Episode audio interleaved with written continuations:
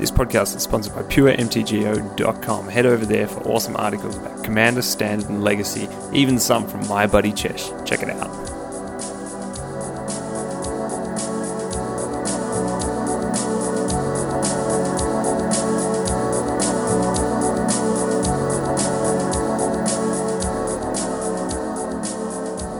Hey everyone, this is Commander Crunch episode 3. Don't go chasing waterfalls.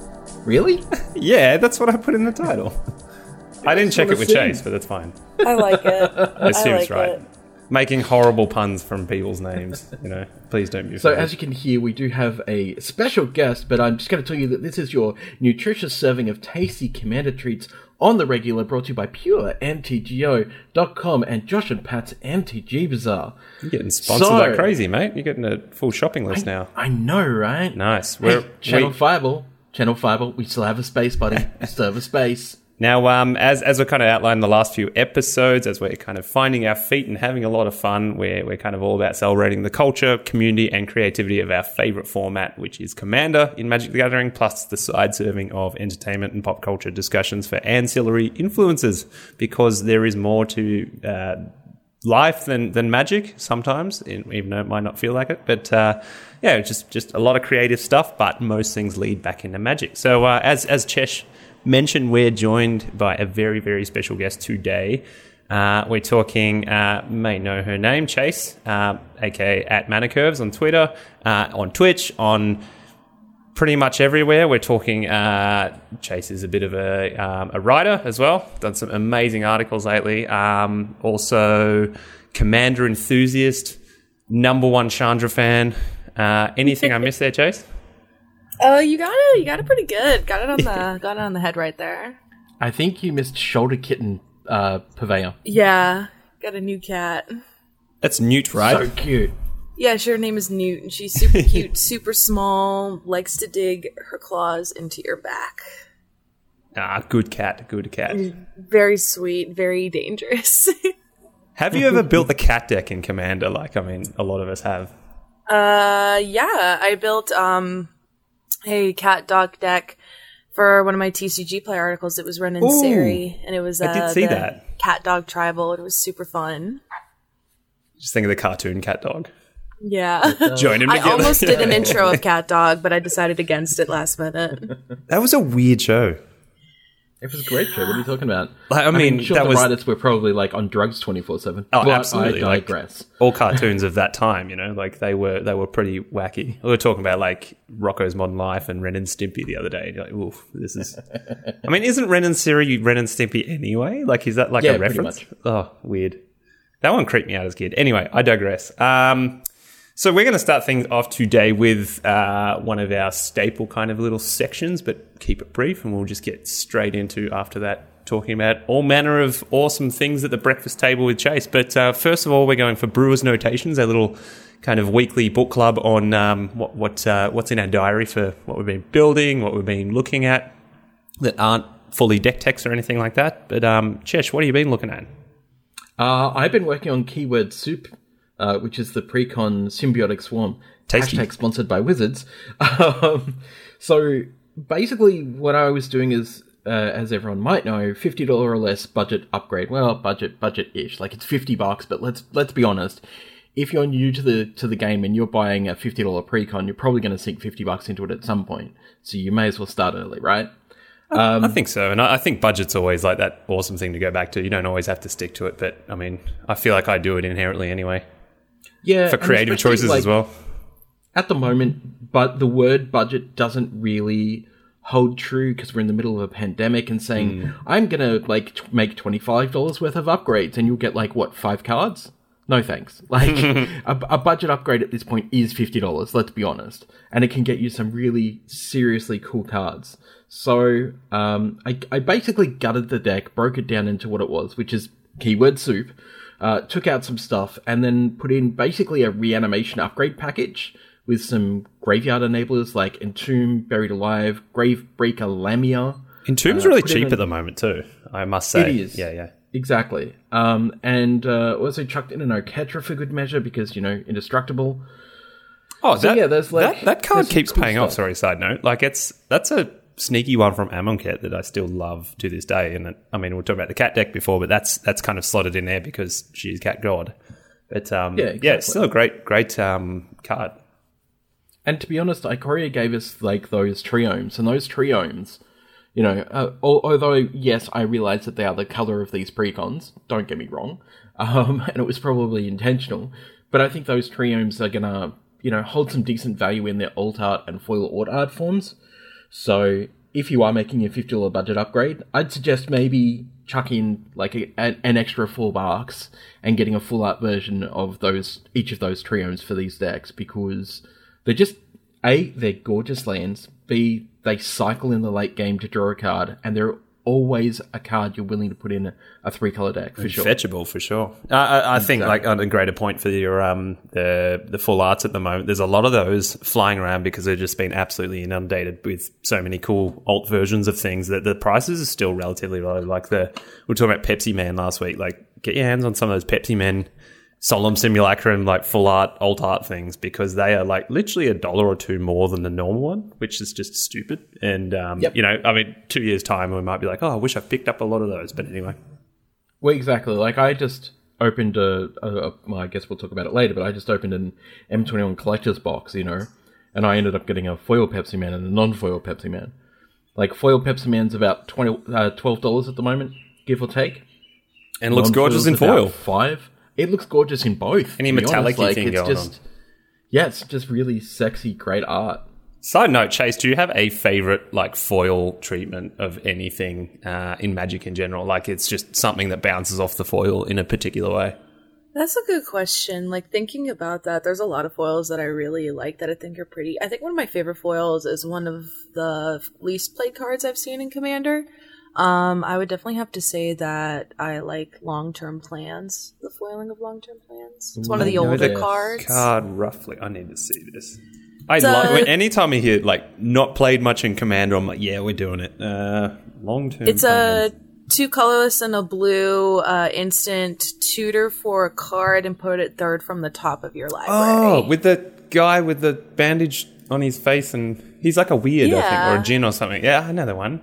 He looks very like uh like like Flubber, you know.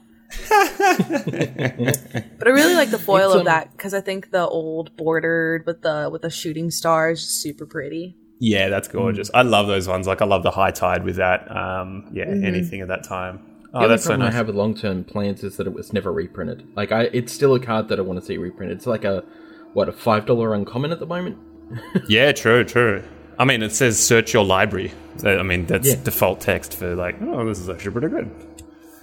Yeah, nice, nice. So, um, anyway, uh, I was I had some stuff I was thinking about, but I might leap to the next episode because I want to get straight into what Chase has been up to. Um, you've been writing some cool articles lately. Uh, I've seen yeah. your deck techs have been some of my favorites lately, as far as you're, you're tackling commanders that not many other people do, and like that's what it's all about for me personally. And I know Cheshire's a little bit the same. Like keep it creative, uh, find the weird stuff for sure, and then um, uh, I was thinking of um, Kaervek in particular, and we'll talk about that. But mm. the latest one I know you've been talking about a little bit is your your new Chandra um, kind of passion piece.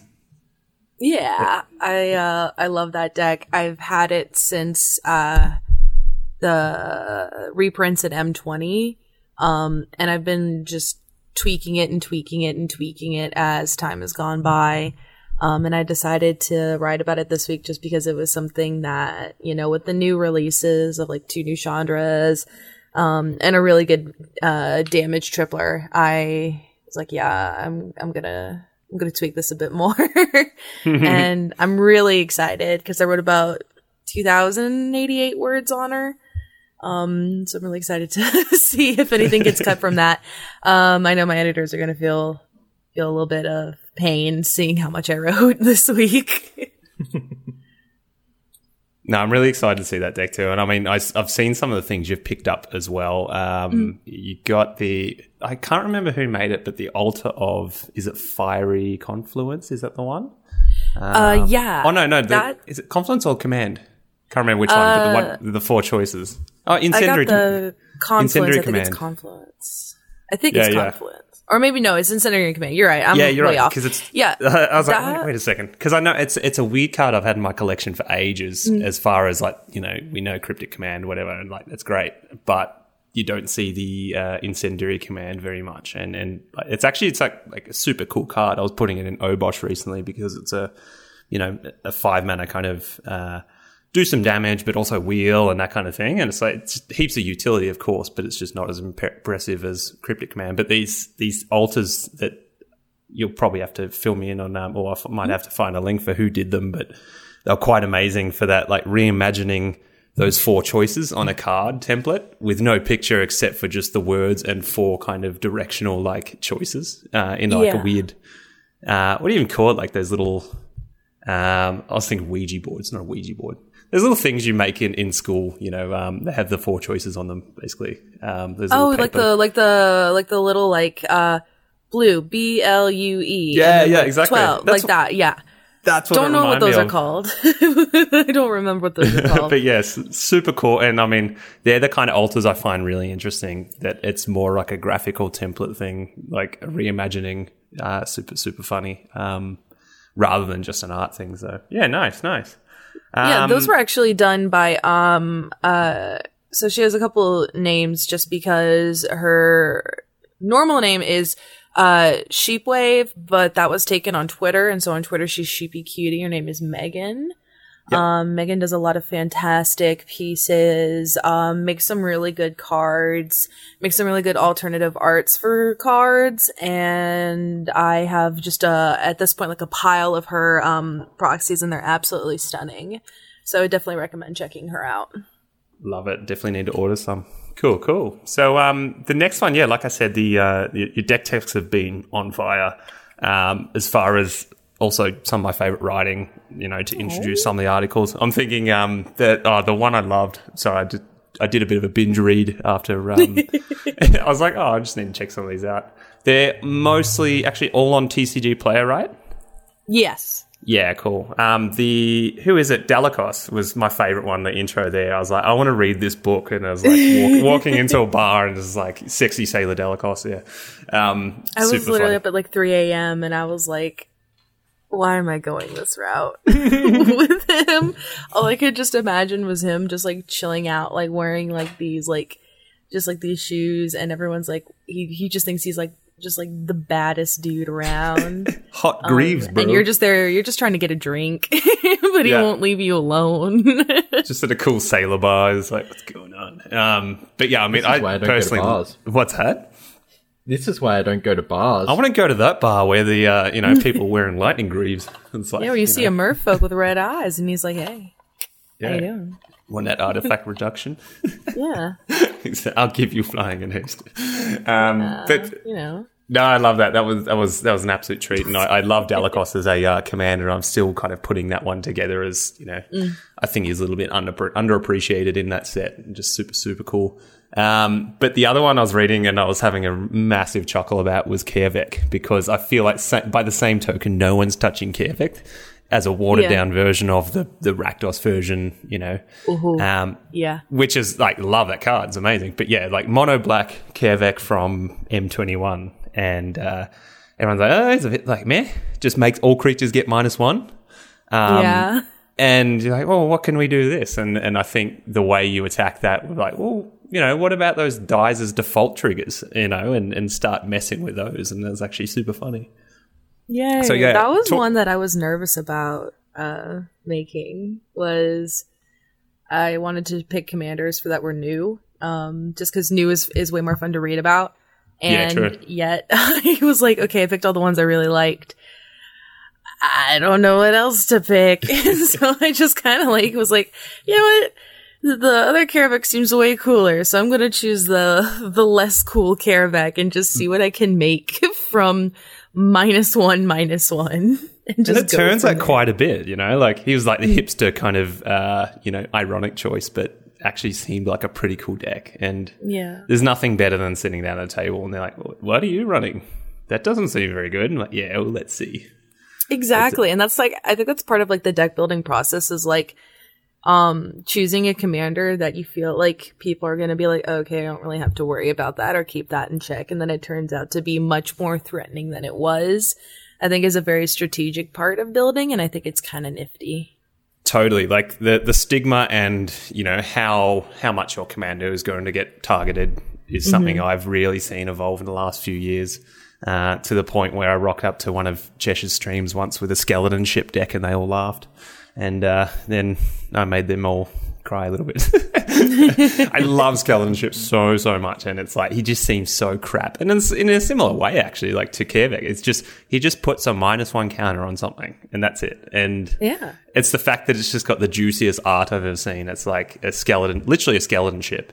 Like the name and the, the creature types are the same, and um, except for ship, I think. But there's there's like skeletons on uh, on dolphins and turtles and things like that, and the weirdest weirdest art you've ever seen, and I love it to bits to this day. So, um, but We'll talk a little bit about some of these like juicy includes you found in this particular um, deck, and then also, I mean, your process seems really, really cool as far as keeping things really fluid and, and quick. Like, I, as far as I understand, you brew most of this on a stream. Yeah, it's very. That's one of the, the, the freakiest things about it. I is that love these that. decks are made between like two and three hours, and that's And that, really that freaks some people out. Like, they're just like, wow, it takes me months to put something together. yeah. Usually, if I'm building something in paper, I like to take my time with it and maybe take a week or two. But this is um, a few hours, so I was like, I'm taking on a lot.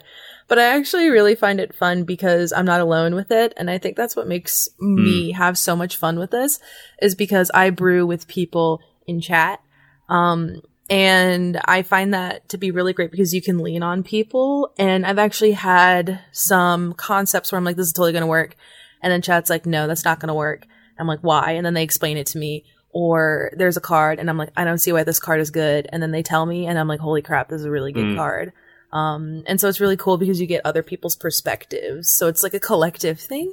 so it makes it a Yeah, you little got a bit massive- easier. you know, massive like knowledge pool, you know, pardon the card pun, but like, yeah, and, and just kind of, you know, this focus group to lean on and, and just, you know, that's what it's about. And you get that energy from everyone that's like, yeah, this is awesome. We're, we're putting something together. And then as far as I can tell anyway, you, it means you start making decisions a lot quicker than you might otherwise. Like, I mean, personally, I um and ah on decisions on, say, my, my Obosh deck. It's been sitting on the kitchen table for two weeks now. It's like, well, I don't know. Like, and it's like sometimes you just need to like expedite that process, and you know, again, it's I was, I was thinking in like your card choice, but also the time. Mm. You know, restrictions breed creativity totally, and you know, you just like, you know what, we're just going to wrap this up, chuck a few cards, and see what happens, and we'll reassess after. You know, Yeah. And I think And I always the like- really fun part about deck building is that it just, it's not permanent. Exactly, exactly, and I think that's it. Like you know, it, it's it's changing your um. Like I I think I need to do that a little bit more too. But going no, that's fine. Just put like put a hundred together, and we'll test and assess. You know, and see how it goes. But um, yeah, I mean, I laughed my head off when I saw Kormus Bell in your list. Yeah. I was like, what is this card doing? I was That like, was I've seen one. this before, never seen it played, um, and I I saw exactly what it does. So do you want to read it out? Yeah, so there's a little bit of a, a combo that I have in that deck um, that involves a couple of pieces. Um, you can have it involve four pieces if you want to be really extra. Um, but it typically involves you having um, Karavek out, um, definitely having one of our aristocrat effects out, so like a Falkenrath Noble or like a or the um oh gosh the uh The new the battlement yeah the the bastion. And then um what you do is you essentially have urborg out. You can have some um some of your other like there's enchantments i have in there that make your you know opponents things like tap for black or stuff but the the the thing that you need the most is definitely urborg. You have urborg out play Kormus Bell um everybody's lands are swamps and all swamps become one ones and then Karavek just boom boom boom boom boom mass kills everything. So not only do you have some mass land destruction, but um you get some triggers off of your aristocrat effects. So that's um a big ping for like you know, life, life lost, damage lost. The fourth possible piece is, um, having a crucible of worlds, which is, you know, you're going to lose all your lands. It's going to be hard to play the game. Um, so you can cast your lands out. They will die if you still have Kormus Bell out, but I still think it's kind of cool that you can just play a land, have the land die, get that other trigger, and just keep doing that each turn. It's like mass land destruction with the the kind of uh, the point I think Cheshire's made before. It's like you know if you're going to do it, like wrap up the game or whatever. But that should put most people on a uh, you know a pretty low shelf at that point anyway, and it's going to be pretty funny when it's like, who cares? No one's got lands anymore. It's pretty casual, and you know, but you're sitting there on forty life, and everyone's on ten. So yeah, wrap it up. that's that's always my my conundrum. Is, is always like, is this too gross for group play, or with group understanding? Go, yeah, okay, Yeah. It's, it's we've played long enough Because, yeah. the game is now definitely over. Everyone's Um, on forty life, no lands. That's like, oh, fine, we're going back to the Stone Age, you know. Exactly. the the Kormus combo is a is actually quite a forgotten old school combo. Um, I I used to run it in a Blood Artist deck because it was just like, hey, I, I can just like destroy all my lands, which are all one ones, and guess what? Everyone's gonna take damage. So um, there was a couple of different ways to do it back in the day. Um, but yeah, like it, it's it's effective at making people scoop basically because it's so just nifty. like yeah, and and it's not something you're going to be doing on like turn four. You know, you're going to be doing it later in the game. Everyone's had their their Yeah. chance to play the game, and now it's time for you to combo kill everyone. yeah, it's not some like weird power play or anything. I was laughing too. It's like you know, your aristocrats pieces, and everyone's mind always goes straight to blood artists. I'm like, oh no, no, no, you can't run blood Artist in this deck. It doesn't work.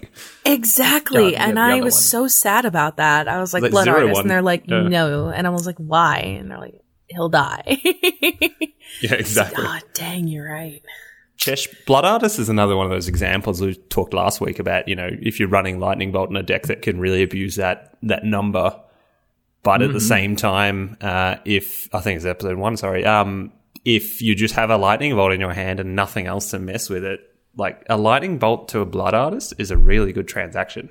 You know, like that's often the piece you're staring down on someone's board that you're like, this is going to kill me, and I can't do anything about it because I've got things that are either a board wipe, you know, like you tend to max your removal in Commander, and it's like I've got a board wipe, but that hurts me more than anything. Uh, or you know, I I think we just tend to leave out a bit more single target removal, but um, you know, something to uh, kind of look at as we we move on and as Commander kind of moves. Maybe not too far into the lower curve, but you know, we still keep it casual, but it's worth, you know, always remembering to keep your uh, single target removal on, on, on board exactly. for sure. So, um, yeah, Kevik list, absolutely amazing. Love it. Check it out on um, the TCG player um, article that Chase has written.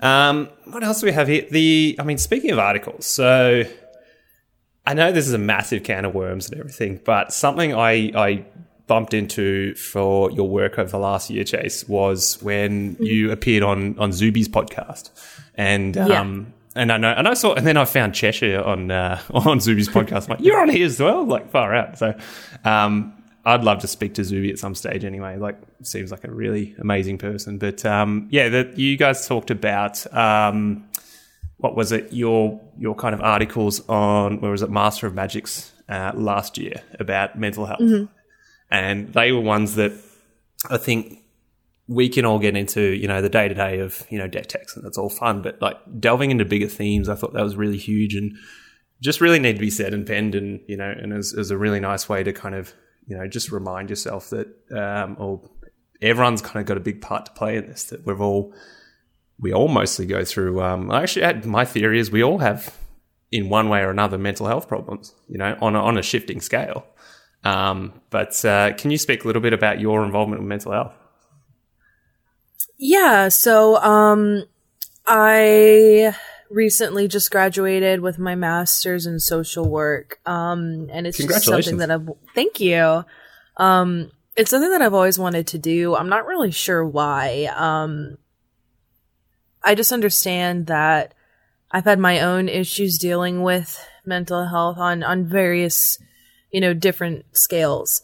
Um and learning about it was very interesting for me in college because I, in uh, undergrad, I got a bachelor's in psychology, um, and I was trying to figure out what I wanted to do, and I really wanted to be a therapist because I really wanted to help people Hmm. because there's there's a lot with it. There's a lot with it that I feel like it's just it's so heavily stigmatized nowadays that it just really breaks my heart to see that it's scapegoated for a lot of issues. It's also just not really understood or even taken seriously by certain individuals.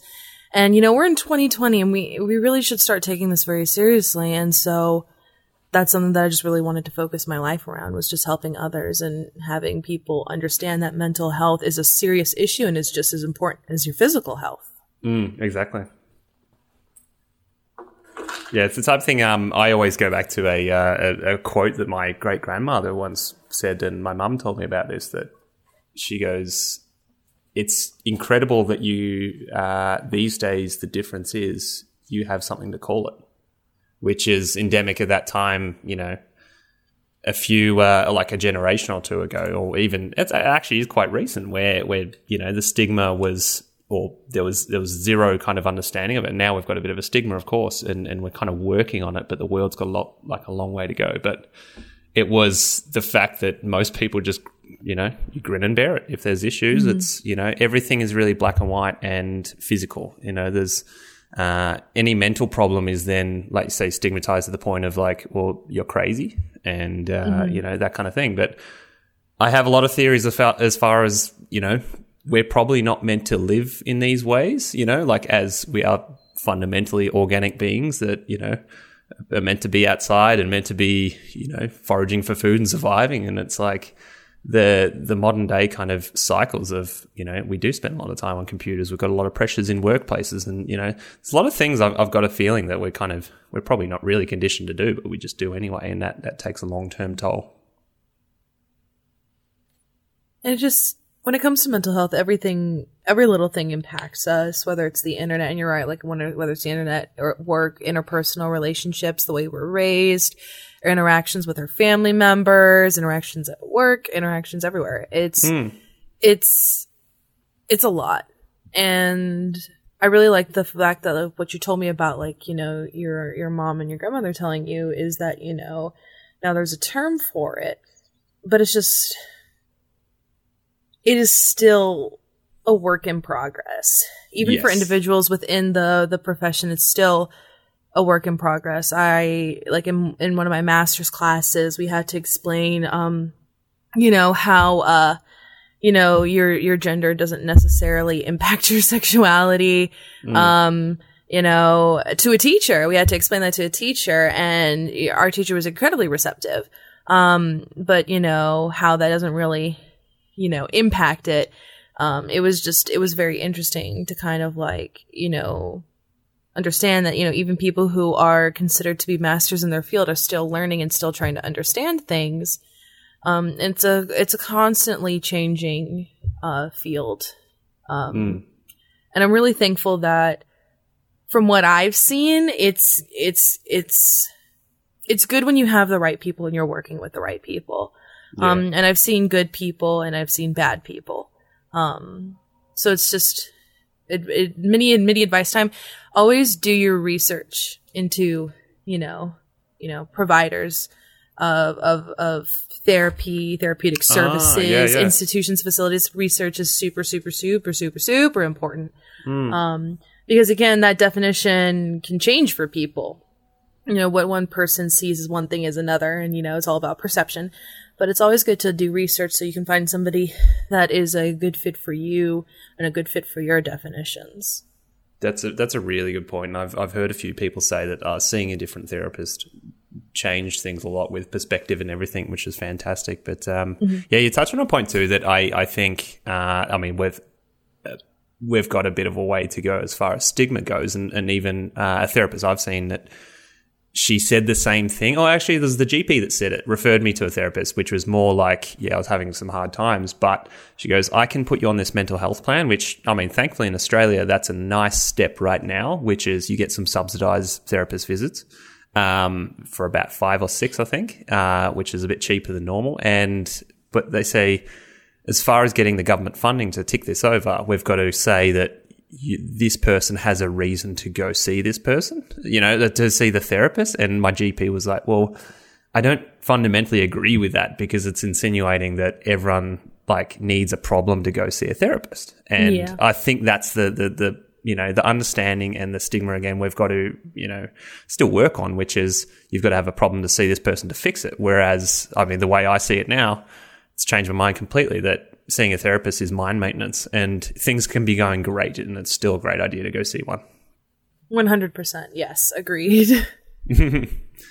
And I just want to add, like, if if you if you're a health professional, um, pay particular attention to what they're prescribing you and what is on their desk. Ah, yeah. Don't be afraid to seek uh, other health providers as well to get a second opinion. Mm. Because it's not so much the case here in Australia, although it does happen from time to time, although it's hugely, hugely illegal here in Australia. But I know, especially in the US, that there's a lot of doctors out there who actually aren't looking out for your best interests, but looking out for their own best interests because they're getting that's- kickbacks from like big pharma and stuff. Now, going on uh, certain medication is a good thing. It's it's for the most part a good thing, but just be careful and, and go to somebody that you trust or ask around your friends and maybe ask around your, your friends group for somebody that they trust that you can go and see. Um, just it's your mental health and you need to look after it, so be careful with that shit. That's true. And I was going to say that that point too. Like having having a good GP is a really big difference maker in your life, and having a good, I mean, like dentist is the same deal. Like it's finding one that you tend to know personally, which I know it's not always easy to do if you move around places, whatever. But it's almost like you find a good one. I mean, it's a feeling thing completely. Like you don't fully know. I'm not a medical professional, so um, but yeah, it's it's kind of being trying to be a little bit more savvy to that. So um, yeah. I was going to say, um, so how where I wanted to kind of wrap this back into, of course, though, but we're talking about mental health in the context of magic, which is really, um, you know, I think important and, and interesting too, and, and something I've really noticed that uh, I think you touched on maybe um, in one of your articles or with Zuby as well. Uh, the, the strange times we live in, of course, but more than anything, I've realized what my LGS means to me now. And again, the whole mental maintenance thing. I don't think sometimes people forget what having a social group, you know, and, and a place to go to, a safe space, so, so to speak, you know, once a week does for your fortitude and, and your kind of conditioning and, and, you know, making sure. I don't know. It's just a really nice check in. I've really, you really miss that kind of, um, you know, physical kind of touch point these days. Yeah, the LGS is is kind of become a social hub for me, and so not really being able to go there it has been very impactful on me. um, and I'm learning, you know, to kind of live with a life like you know that really lacks that right now, and thankfully, content creation kind of helps supplement that a little bit. Um, but it's also extremely different. Um, the concept of an LGS, a good LGS, I should say. Very, uh, very, very important definition, actually. yeah, yeah. it is is very important. Um, kind of looking at how things are now, um, you know, having an LGS that you feel safe in yeah. um, is in- incredibly imperative and and can honestly be hard to find.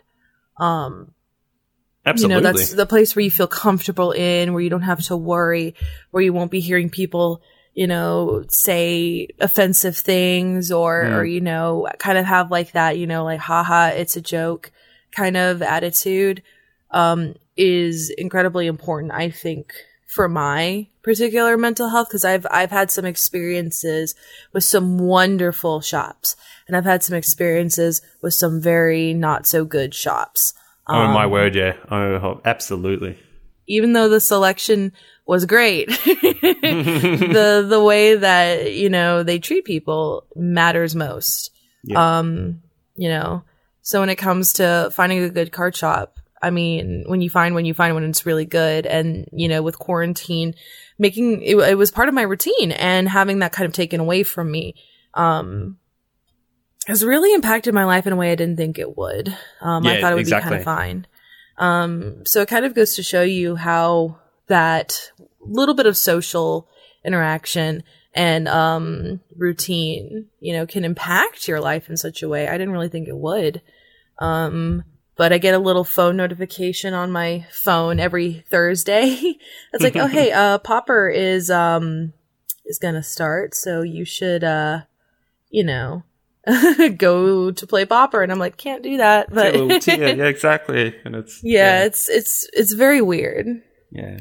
My, mine's draft on Wednesdays and exactly that. And, and, and I realize, I think I told everyone in my group that, you know, we've got, still got a Facebook chat, but it's the thing. I've met some of my best friends ever playing Magic. This particular group is like one of my best mates, but you know, apart from that, they're, they're otherwise, you know, I might not be that close to some of them, but I, I you know, nonetheless realized I was like within a few weeks of not being able to draft on a Wednesday night. And I said, guys, you guys all mean the world to me. And it's like having a support group like this, even if it's not that like, you know, obvious mm-hmm. sometimes, you know, it's just what it's about. Drafting on a Wednesday and throwing some laughs and, and like you say, finding that group is really tricky. And I know that's, that's fundamental to, for someone's engagement as a new magic player too. And, you know, it's, you can't, it's, it's really hard. You can't just rock up to a place and know it's the right one. You kind of need some time and, it's got to feel right. And then at the same time, the it's it's usually comes from the top down. If the if the place is run by people, you know, that do care about people, essentially, like that really does shine through and, and comes through organically. I, I know,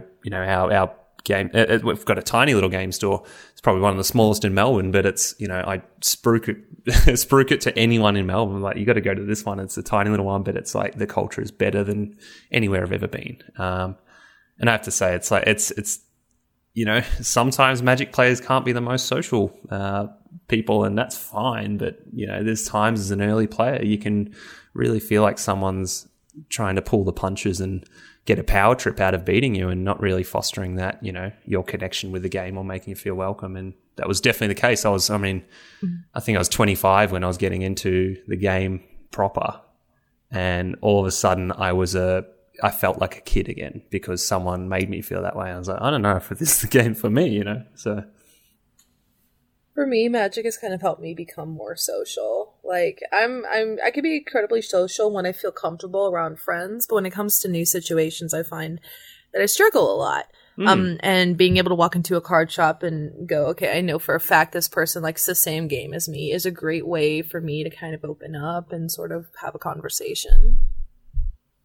Yeah, that's really true. I've found that a lot easier these days, and it's you know, um, I think yeah, like you say, it's it makes makes you look a lot more internally, like oh, what actually makes me uh, be my best, and and how am I? What kind of situation can I perform best in? Essentially, and it's like that's that's absolutely key. You got to feel comfortable. Mm-hmm. One hundred percent. Mm. Also, uh, sorry to the people who are listening to this and I sound bleh. I have a headache. I'm sorry, friends. While you're listening to this, I'm in excruciating pain. No, I feel really bad uh, telling you to come on and record with us. But uh, no, like I, say, I didn't want. I didn't want to. I didn't want to not do it. I was like, you know what, I'm going to do this because I wanted to.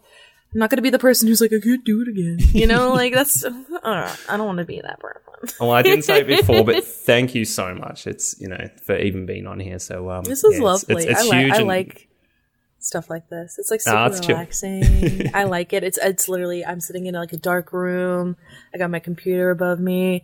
I feel like I'm in Night Vale right now. You know, I'm doing like the asmers up against the mic. Like I'm into this. I love it. I miss podcasting ah, a lot. no, it's it's it's definitely been my um uh my my preferred method of thing. And like I mean, like I said before, I haven't I don't do much content stuff, and and it's kind of Cheshire's really just pushed me back into it. And podcasting is really the only thing I've done. But next step is streaming and and and those kind of things. But just having a chat about this stuff is is what I find relaxing completely. Um, I was going to say before that I had I had a really interesting moment. I this sounds really weird. I'm a super newcomer to Twitch, uh, and it's getting more involved with this community again. Um, or really, oh, it was never really much. It'd been more the kind of physical space, I guess, around Melbourne. But uh, getting involved with like the Twitter sphere is one thing, and then the Twitch kind of community as well, as far as what's happening in Magic, and it's really interesting. It's it's it's provided a different kind of energy every single day. When I fire up Twitter, you find it, you're doing it, you roll over in bed, you're like, oh, what's on Twitter? And you just get like bombarded by this wave of energy, sometimes yes. negative, but yes. it's like, for the most part, it's really funny. Twitter is what you make it essentially by who you follow and everything mm. like that. and it's generally pretty good. And I say I can get the pulse of what's happening during the day, but Twitch was one of those ones. I'm used to it now, and I actually, uh, in the last few days, I've started jumping online. And I mean, I was talking to you the other day. I was talking about uh, one of your commander streams. And I don't know if you realize it was me or anything, but um, I was like, oh, I just want to see what people are doing and how people handle this whole Twitch thing because it's still a wild world to me that like years ago. I would never have predicted this is the state we live in. That most people are more find it more fun to jump online and see who's playing a game rather than playing them the game themselves. And I completely understand why that is a thing now. And it's there's a community aspect to it. There's there's an energy going on when someone who has a bit of charisma and mm. is having fun and has like harbors a really nice chat group.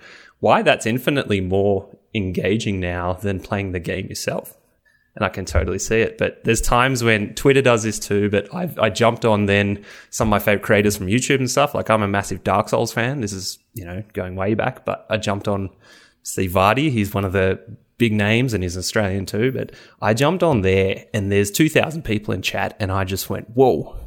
And it freaked me out a little bit. I was like, whoa, this Yeah. is, you know what I mean? Like, it was just so overwhelming. And like, and it was, there's days when I'm like, I don't know how to deal with that, you know, and you know, is is this what I want to get into? But It is a lot. Um, and I consider myself to be pretty small, and I still find it to be a lot. Um, so I feel like setting boundaries for yourself, like if any, like if anybody who's listening is like, I want, I want to content create. Um, my first 100 rule will just straight out get make boundaries for yourself. yeah, be Um, realistic, That's the it's most important thing I could say is boundaries. Yeah. When I mean boundaries, I mean make healthy boundaries. So don't start, you know, fresh out of the get go, I'm going to stream eight hours a day every single day, you know, like that's going to kill you. Yeah. Um, because I, I'm going to be extremely honest here. Um, love content creation. I love it so much. I think it's fun. I think it's great to share my passions with people. It's, it's something I really pride myself on. Um, it can be really exhausting. Um, you know, mentally and physically, which I know sounds stupid because you're like, oh, you're sitting in a chair. Um, no, it's that, it's that inherent pressure though, and I I, I yeah. already see that if I engage in this, I'm like, oh, like what do I have to bring it every day? And there's this e- expectation. I mean, shit, it's like going to work, you know, like. it- I feel that on the on the bad days, you know. Some days being you're like, yeah, on is a lot.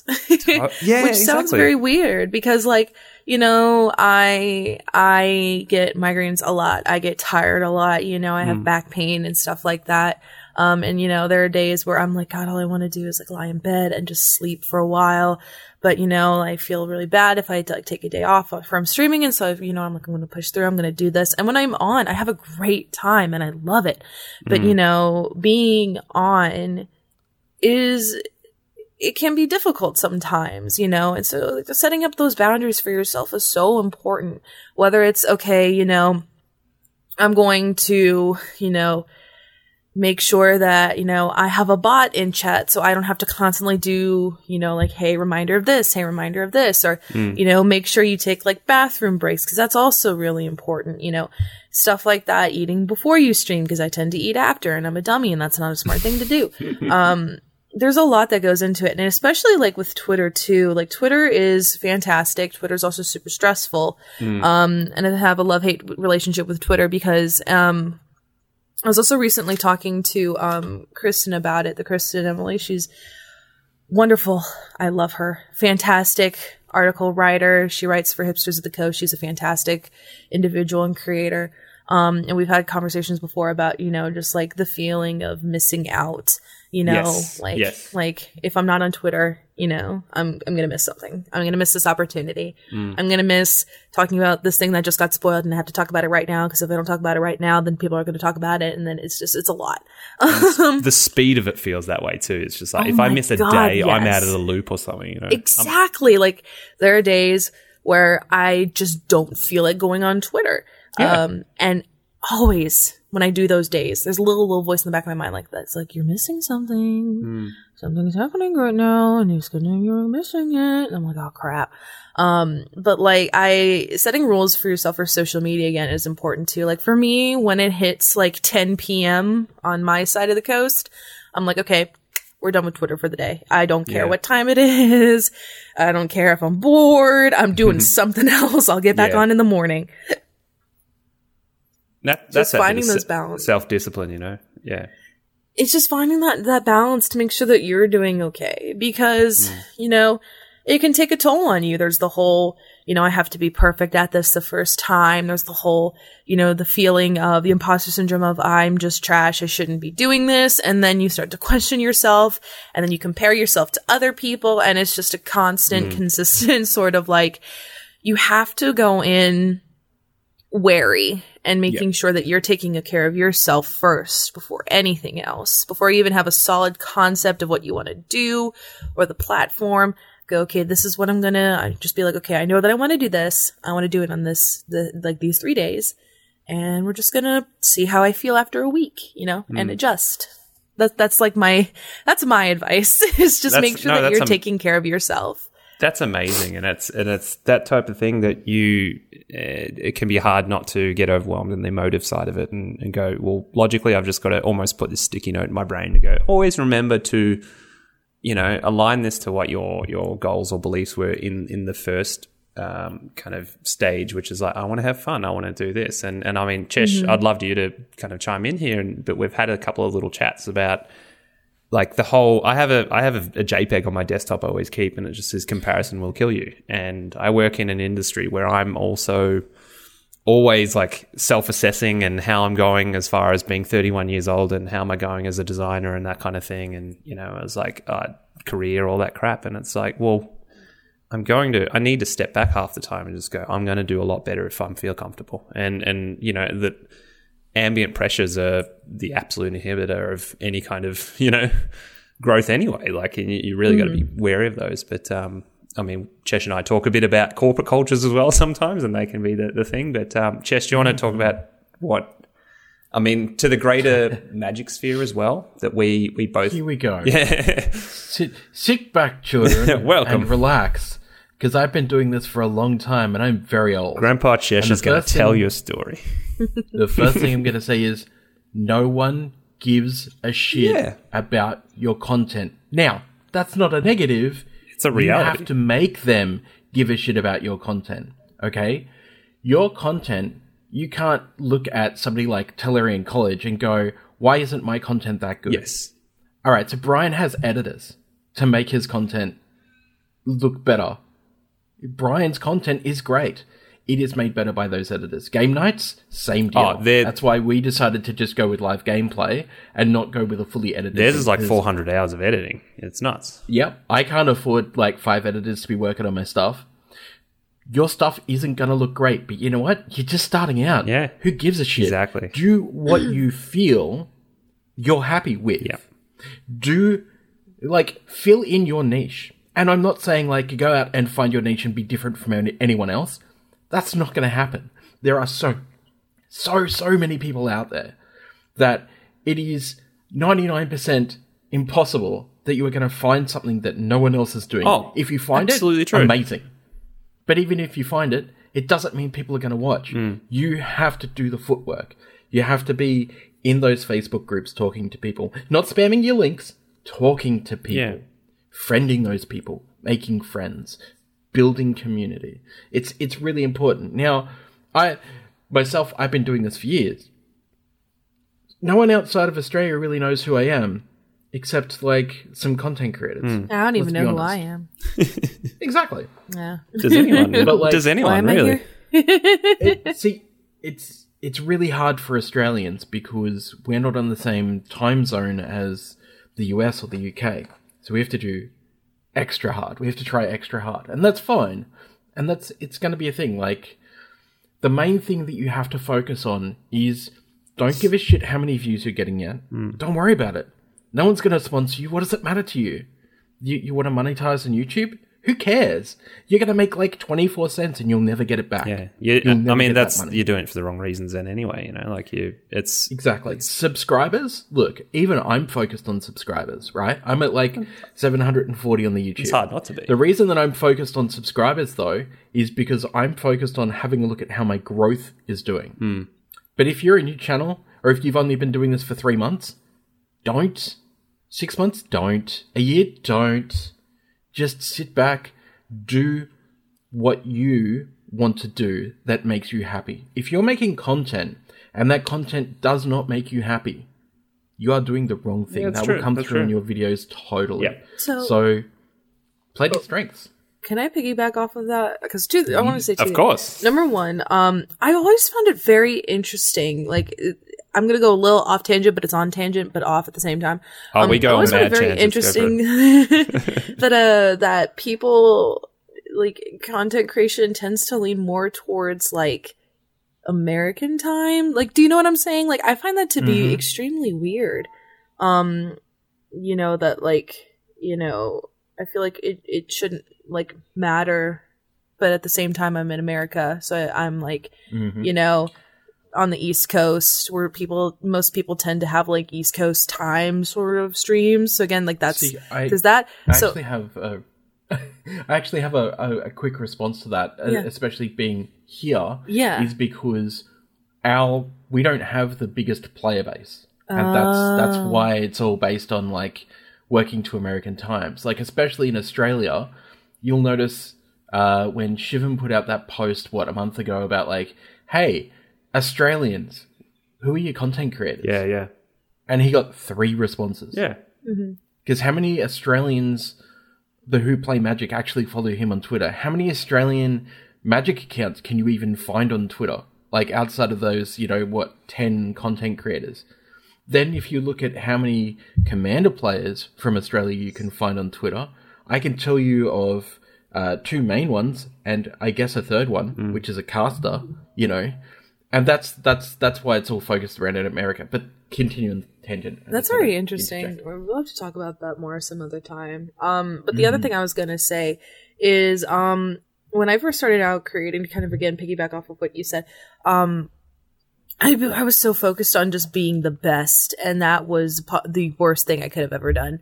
Um, I have a perfectionist streak that is incredibly mean that permeates throughout my entire life, be it my job, my education, and content. Um, and I thought that would carry me to, you know, success.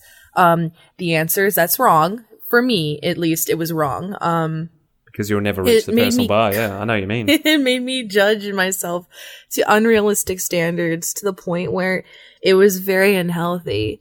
Um, I was so numbers focused. It was just not a good time. Um, you know, if I was like a certain number lower than my previous stream, I was a failure. If I didn't get this many Twitter followers in this amount of time, I was a failure. If my, you know, I mean, like it just, it became this very negative thing and I just did not know why I was doing that to myself. And I used to celebrate like follower milestones on Twitter and I really try not to do that anymore because at this point, I just want to make things that make me happy. Um, and you know, that make people happy. And if they like it, then that's awesome. Um, you know, I want to perfect what I do and I want to be good at it, but I don't want to be, you know, have that be detrimental to myself. And that's where I was originally was constantly, um, you know, like if I didn't, you know, get a certain amount of numbers, I was like, you're trash, you're trash, you're trash, you're trash. You're just, mm. you're just so lesser than these other people. You, you know, you're doing the same thing and yet you suck. And like at that point, I, it, it, it just, for me, when I stopped caring about the numbers, and I mean, I still do care about numbers, you know, I still Yeah. get a little anxious and a little bit nervous, but when I stopped making it my main focus, I began to have more fun at streams. There were streams that I had where I forgot I was streaming, you know, and I was like, okay, I gotta talk. Um, And and they become know, better, don't they? You know.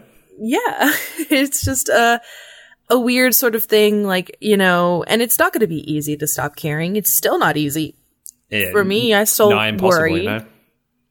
but I do have to recommend, like in the beginning, just focus on doing something that you feel like you would like, and maybe even your friends would like, um, and then you know, just keep doing it and see where it goes. Yeah, I think that's a massive exactly- level up moment, and, and you know, uh, a point that I know, like we say, like silencing stuff is really hard at the best of times. But you know, a big level up moment personally for people is when if you sit there and you, you listen to yourself and and go, "Oh, how am I actually feeling about all this? And you know, uh, can I actually readjust what my original priorities were? And when you do, it's you know. That's a bit of uh, you're conquering a little bit of yourself, and it's you know that's a huge moment. If because I mean I'd like to advocate to people. I don't always do it on the best of times, but listen to the way you're feeling. Like try and try and think about how you feel right now, and and try and get to the heart of why that is, and then you know can you turn that And around and go, why do I want to do this? You know. And it shows. It just shows when you relax, Mm. which I didn't think it would, but it does.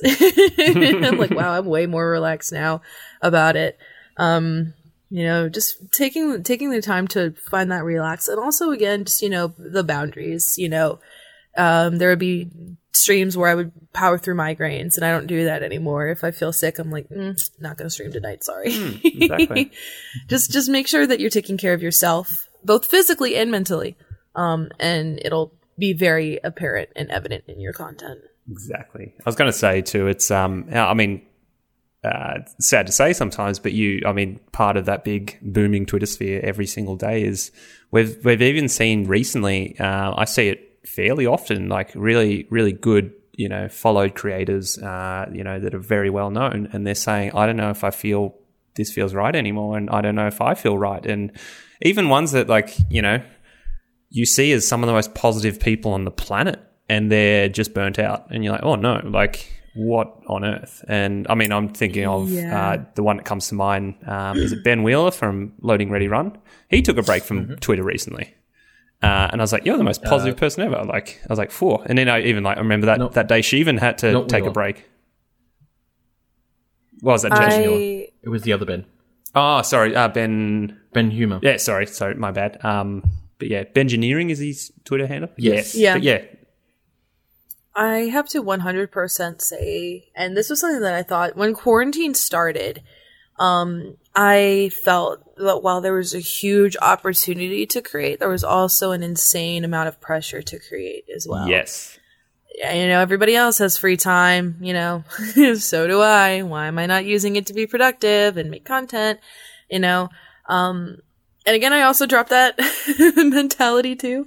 Um, cause you know, some people just have more energy than others. Some people can handle doing it multiple days. Some people can only handle doing it two days, you know? yeah, true. it just depends on yourself and and and you know again like i think that people are feeling burnt out because you know we're we're in a time where we're experiencing a lot um and it just keeps piling on um and it's taking a toll on people and so i can completely understand Hmm. you know why people are feeling like i'm tired i just need a break and it's Mhm. important to know when that moment is to go okay i need a break Totally, and I think I have I have self guilt sometimes for going. I why can't I just wake up and feel great about what I'm doing? Uh, I we do live in one of the most lucky places in the world right now. Yet still, it's really hard to avoid that kind of you know feeling a bit defeated about what's actually going on just globally, not even in our country, and and you know that drains you a little bit if you you pay a bit too much attention to it. And then I think you know like uh, just saying that it's like well why do I have anything to worry about? You know, I've got it great. I should just be able to turn up and you know do what I, I want to do with a lot of energy and everything. But um, uh, I, was going to say it's it's that realization too that you know um, something I want to touch on that it's these outlets we had like it's the going to the game store we realize has a lot bigger an impact than we realize. It's for me it's playing basketball once a week with a bunch of people and it's uh, thankfully now I've tried to find I know logically that the answer to help that thing is, you know, a little bit of exercise, some fresh air, some nature, um, you know, but some days you just like, you feel a little bit overwhelmed by everything. But, um, I mean, I'll ask you guys, but do you have anything you love to, you know, make sure you incorporate into a week to make sure that that management, you know, that mental load is kind of uh, tapered a little bit? Um, for me, it's weird. I kind of go all over the place. I just make sure that I do something that is not magic related every now and then. So, Yeah. like, I've picked up knitting again after Oh, nice. stopping for a year. um, rereading um some of my old favorite books. Um, and I'm also playing um one of my childhood games that got uh, remastered for the Switch. Um, which I'm so happy about uh SpongeBob Battle for Bikini Bottom. I I know it's a kids game, but I grew up with that game on my Yeah. Xbox and I loved it. and the remake just came out and I'm like living it up and I'm so happy and it's better graphics and it's literally my childhood but on Oh, it's so my new console it makes me so happy so that's what i've been doing i think i've almost completed the game and i bought it yesterday I've actually found myself getting really nostalgic about any number of things lately. Like for that reason, you go, what is you know when the world is a little bit norm- like more normal, and we just had a lot less to worry about. Like what were those times like? And I was like, oh, Morrowind, those were the times. Year ten for me, you know, beautiful times, and you just get oddly nostalgic. I um, I'd I'd like to say that I have time for a break between what I do, uh, content creation wise. But to be honest, like You're one of the hardest, hardest working people I know, Chesh. yeah, I mean I've that. I bit- really do. I, I know. I, I've been pretty full on between the Pokemon Players Cup, um, and these you know hashtag sponsored wizards videos that I've got coming out, and you know breaking down. You know, it's it's been almost two weeks that I've fully broken down five precon commander decks, upgraded them all, recorded voice for them all. You know, currently cut three of the videos with two of them left to do that I should be done by this weekend, so I can start releasing them. Um, and maybe then I can take a break. Uh, I, I guess, like, so I I do a a, a nine to five thirty job basically, not a nine to five. Um, we we have to work an extra half hour in Melbourne because it's I don't understand and it's stupid. But anyway, Oh, my hours Um, are technically nine to five thirty, but it's like, well, you know, that's pushing out to eight. Like, exactly. Yeah, yeah, Mm. Pre- exactly. Pressures, right? Um, yeah, exactly. So like, I have a corporate day job that's extremely full on and numbers based, and you know, with somebody that is, basically constantly watching your productivity because they're corporate, and if they can get some more blood out of that stone, they absolutely will. Um, because you know that's that's the nature of corporate. Like, there's always trying to push the limit to Yeah. try and get stuff done and taking on new reports and stuff. Set the that, new uh, bar, you know. And as as we had Exactly. a big lofty discussion with Jason last week about I mean, the only time, and it sounds really, I know it sounds really unhealthy because it's like you're working all the time, and you're right, it is. But, like, I still do manage to find like half an hour here and there where I like, I will stop and I will watch something, be it, you know, somebody's YouTube or, you know, like Chase, I, I pop into Chase's stream now and again during the day when I'm at work. I have it off to the side, so it's kind of like running in the background through my phone. Chase's stream's while I'm, super like, relaxing. processing. yeah, yeah. Um, or I'll pop on YouTube and I'll watch, you know, a couple of YouTube videos while I can. Thank you to those people who keep them just around the 10 minute mark instead of like 30 minutes. Um, not like myself. I could never do that. That's a, that's a different story for a different time. Um, but I'll, I'll like, I'll pop on to try and watch some content or something. Hmm. And I guess the problem is I'm so ingrained in Magic that it's usually, or I guess Magic and Pokemon, it's usually Magic or Pokemon. because you feel you have to, in a way. No, it it's because I first and foremost I I like to watch other people's stuff when I can. Yeah. I, I don't like being one of those people that's like, no, I just don't watch your stuff. like, I'm above that somehow. Yeah, me- exactly. yeah, and there there isn't, you know, there's not. I, I guess there is a few content creators that I don't watch because something in their stream irks me. They've got uh, like some sort of, you know, and these people aren't going to know who I'm talking about, luckily, but um, they might have some sort of like weird speech pattern thing. Yeah. Um, or their their microphone might be like this close and you can hear all the time. You know, like if, if your mouth is wet, I do not want to hear. I'm sorry. I, I hope I'm cutting just- out audio properly.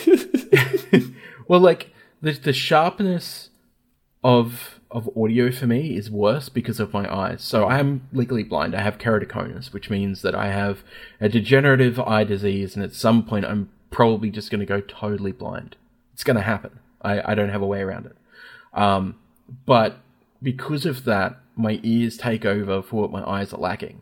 So with sharp audio, like somebody eating, on a podcast, if you are chewing gum or if you are just chewing or something, it just drives me absolutely bonkers. I can hear it so crystal clear that it, it just like it sets me off and I just I can't listen to you. I will not Yeah, listen to somebody do that. Um and it, it's a, it's a weird thing, I know, but it's like so there are some content creators that I just can't stand because of like strange little quirks to do with me, not to do with their content. The content is, you know, probably extremely brilliant, but I just can't listen to them.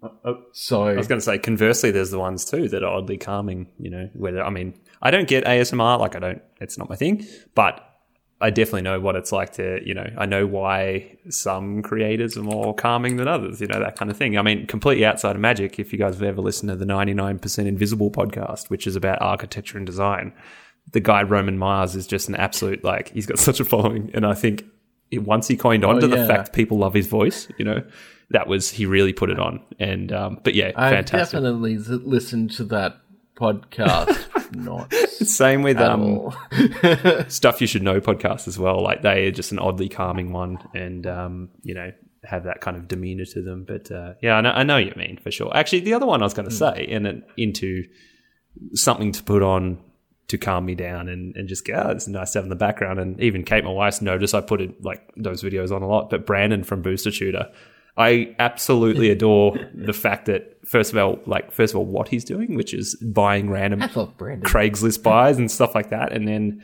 just he's he's just such a calming dude, and like you know, like, this is nice, and it's it's not it doesn't it doesn't feel like the intense pressure of or like energy of otherwise sometimes what's actually going on in the magic sphere. Exactly. I mean, the other thing with Brandon is, and I'm going to step back from the mic for a second so I can do this. He's not going to do one of the, uh, oh my god, guys, you see what I, I'm so awesome, woo! Yes, He's not going to do No. that. And, and that kind of YouTuber as well, like, yeah. yeah. That's the intense Uh, I- I energy try- that turns you off a bit, and you're like, "Oh, is this right for me?" Yeah. You know, like you feel like you're you can't match that energy in a way, and so like, what am I doing? Yeah, pretty much. Like, I try and put a bit of energy into my videos and stuff, but, like, I've just always had a problem with, like, um, the the bro attitude of some people, and it's not just dudes. It's not just dudes. It's it's there's a lot of people out there who do it. Um, but it's it's the same with the uh, the the the little girl voice that some people put on. I, you I know you mean. or yeah. yeah, or the super like burly, manly voice that some people put on. You know, like it's it's stuff like that. Just really grinds mm. my gears because it's just like maybe don't like. Yeah, I mean- be be you, and this is clearly not you. Like especially with the the bro dudes who are like you know. They sound like that they're um in alpha beta sim and they've been drinking for the last you know thirty six hours and they're like, "Hey man, what's up, buddy? Yeah, I'm so fucking cool. I'm just like jump on in and I'm gonna open this shit and it's gonna be real." And it's like, no, it's it's not. Please don't. I think my issue there is that I mean, it's I, I just like to see everyone be their person of themselves, like that their kind of honest version of themselves, not what they think someone else dictates. Exactly. But I mean, The- the horses more for courses, authentic- it's different tastes, of course. yeah. Well, the more authentic somebody's content is, Like Chase says, the more through. it's yeah. going to attract me. Yeah, like you know, with Chase, like Chase, your your writing has a certain personality to it, Hmm. and that's what draws me to actually read your stuff. Oh, thank you. You know, you're welcome. Um, the same with Brandon stuff. Like Brandon, for anyone out there who doesn't know, Brandon's actually a mailman. Oh yeah, yeah. and you can tell His content has a lot to do with the post. Brandon. you you can tell because he is he is like quite quite literally what I would define as like a nerd. Hmm. He is a nerdy dude, but that's like so authentic to him, but with charisma, you know? and that and it's, it's not like a play on nerd. He's just like got nerdy overtone and. I just absolutely can watch him like open shit all day, every day. genuine. You know, um, you have the professor who's you know literally was a professor. You know, um, and and the way that he speaks, you can tell that he was an English professor. You know, um, you've got you've got Kenobi, of course. You know, the, the brash British like yeah, he is who he is you know, exactly, and he knows who he is. Yeah, yeah, and he's never played anything against that. He's always said like, "Yeah, this is me." Like, you know, I'm just I'm a young dude and I'm kind of stupid sometimes, but you know, I like you know a party when there's a party, and sometimes I just like you know just chilling. Like I'm I'm just a chill guy, and that really comes through. And a lot of these content creators that that I watch that I love, it really comes through in their stuff, Yeah. like Bengineering. You know, and even some of yeah, the, that broke my heart, man. Like it really did. That like I was just like, whoa, you know, that's how he feels. By what's going on around. I just like, well, you know, you really got to check in with yourself sometimes and just go, how am I actually going? And and I think that's the big thing that a lot of people leave it a long time before ever thinking that's an option. And I think more and more it is an option, you know. And like say Chase, like that's an amazing thing. If you can go ten o'clock, I'm going to turn off, like, and you know, find something else to do. And it's I think that's hugely important. Yeah, hmm. hundred percent. I would agree with that. Hmm. It's hard to do. But yeah, that that's that's one of the reasons why we have you know entertainment as part of this particular. Yeah, podcast, exactly. It's our holiday. if Yeah, magic's well, ever, magic's I mean- ever too much, or just a whole movie discussion, or like you know, I'll, go- I'll go through my me, record like, collection. I, I, I, for me, it's it's that I'm still working, but Hmm. I can use that work as an excuse because it's like, well, I'm partially working, but I'm also like digging down to try and find something that I want to talk about that I feel passionate about, rather than it just be like work, work, work, work, Yeah. work. Because, and and you're right, Sam. I do, you know, probably way too much work to be honest. Like I. And, and, and it's that's not me being all like "Oh, I'm so fucking No, no, good no. because to be honest, like I wish I didn't work so hmm. hard. I wish that my brain wasn't wired to like you've you've got to always be on, you've got to always be doing stuff because and you're always you know, self-assessing people- too, you know, and that's exactly that's great. And and but some people are going to like absolutely burn themselves out doing that. Hmm. You know, it's taken me years to get to realize like, oh, okay, like what actually matters? What should I be looking at? Like, how can I work as hard as possible, but without killing myself? efficiently, you know, and, and work smarter, work less type thing. I mean, that was that was something we got into um, very lightly with Jason last week. It's like, what is that life about? And I think the quarantine's really made us reassess that a little bit. As you know, immediately it was like, oh, you should just do all the content because you're home and all that stuff. And it's like, well, but you can only ever do so much, of course. And it's like, but I, I hope the fu- future is people, you know, led down a little bit of a, a more reassessment path to go personally, like what matters to you, what really does. And like I say, I've, you know, I've tried to find a lot more calm and, and you know, kind of uh, put that anxiety down a little bit by being surrounded by nature a bit more and appreciating home.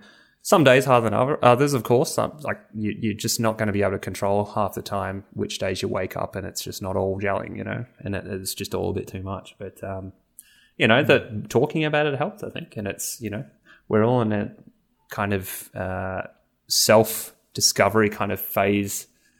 I think you said before, Chase, about medical professionals. That was a really good point. That I think everyone should totally look at themselves that way, no matter what level they are. And I, you know, you're always learning. You're always learning about yourself. You're always learning. Like no, you can. There's no such thing as a hundred percent master of anything.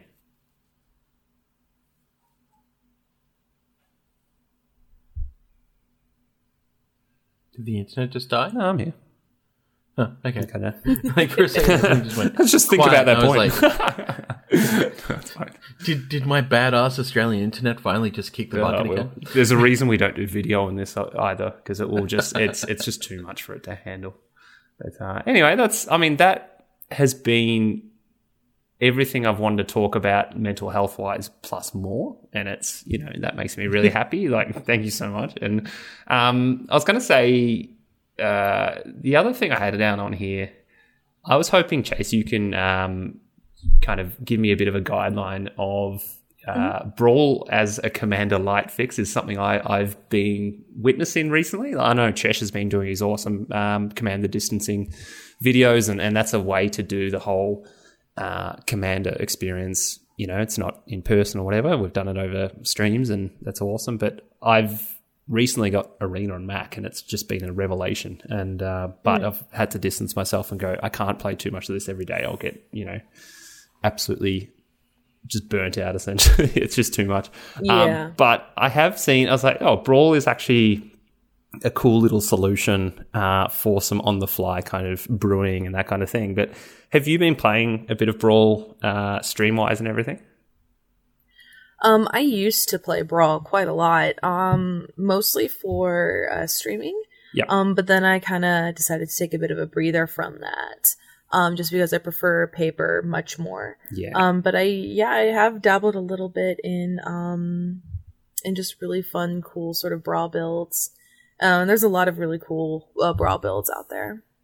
Yeah, and I think that's what that, what it's about. And it's like you know, I saw that allure of like, oh, cool, I can just build some some fun little stuff without the pressure of it being completely competent, or even like you try the light version of what might become a commander deck. You know, that kind, you know, could be kind of cool. But my experience was definitely that, you know, you've got an anonymous per- anonymous person on the other side, and it's one v one, which is inherently sometimes doesn't feel like the best commander to play. Um, but that's fine. It's just it, it is something, I guess. And you know, I even looked at the Vito deck the other day, mono black. I'm like, oh, this is really cool. And then Jumpstart came out, and I think I might even just keep playing with it a little bit more. As far as now, Jumpstart has all those historic kind of uh, commander cards on there on Arena. So, uh, Chesh, you had something to chime in on about um, now that Jumpstart is technically released, but not really, without getting too soapboxy. Sort of, sort of, but if ish. Um, although I did get an update this morning that apparently Jumpstart looks like it may have made its way finally to Australia. Ooh. Like, yeah, uh, apparently sometime yesterday, because yesterday was release date, but I'm not entirely sure because our local game stores are a bit squiffy on information. They certainly have it available on their sites. Um, buy smart. Uh, so remember that, and I know I've touched on this before, but um, no stores are open. this product is is intended for you know returning players and newer players and you know veterans alike to like go into a physical store and play a physical game with the physical cards. Don't buy a box for like anything over $160. Uh, support your FLGS, absolutely, but this product is not a limited product. It is an unlimited print run. Yeah, it'll be around. This means that wizards can just print and print and print and print, which means that Cradlehoof, the the- like, just just wait, Yeah. just wait. Buy buy singles if you need to, but certainly don't go and buy a box for like anything over hundred and sixty dollars because it's really not worth it shouldn't be inflated. your time. Um, I speaking of Booster Tutor, I actually watched Booster Tutor open a box of Jumpstart last night, Oh, cool. and he got hosed Oh, hosed. really? Hosed, hosed, hosed. Like, it was just not worth it at all in the slightest to buy it as, as a box. Now, I always say to people, if you're buying a box to crack, you can't always get a Chesh special on it, right? Nice segue, man. Chase, did you see this? No. Chesh opened the master box of all master boxes. It was it was Yeah. silly. It, it was it was pretty ridiculous. Um, uh, it was like a full house of Teferis and Ugins plus like yeah, it, it was just You wanted one. probably the You wanted one Ugin. You almost got a place it. yeah yeah But, exactly. uh, I mean, Yeah, we don't usually gross. condone that product, but sometimes you got to do it, I guess. And and I wasted all my luck in conspiracy Two. oh, what a set! What a set! I miss conspiracy two more than anything for our chaos drafts that we started doing at LGS, and it was I I just miss the conspiracy as it's set. Like Yes, when, when are we going to get a conspiracy three? Oh, we're not Totally. because we've got all this other supplemental product that we didn't ask. I want to ask Gavin about that because he's worked on both of them. I'm pretty sure. Yeah, he has. Yeah, I Absolutely. all time favorite sets are they're right up there for sure. What did what did mm. you open in conspiracy chase? Yeah, somebody asked me why I was buying Conspiracy 2 packs, and I was like, I want the Rakdos Doretti, and right as I said that, I opened the Rakdos Doretti. So I wasted all He's my luck about three years ago. Um, I feel you. I feel you. I uh, I had a game, yeah, like like I say, so we our LGS in like our Wednesday draft nights uh, about a year ago, even even probably before. They somehow evolved into doing chaos drafts every Wednesday, and uh, it was the type of thing. Before that, a chaos draft was a rare treat that you might get to do once a year or something. Like, oh, this is awesome!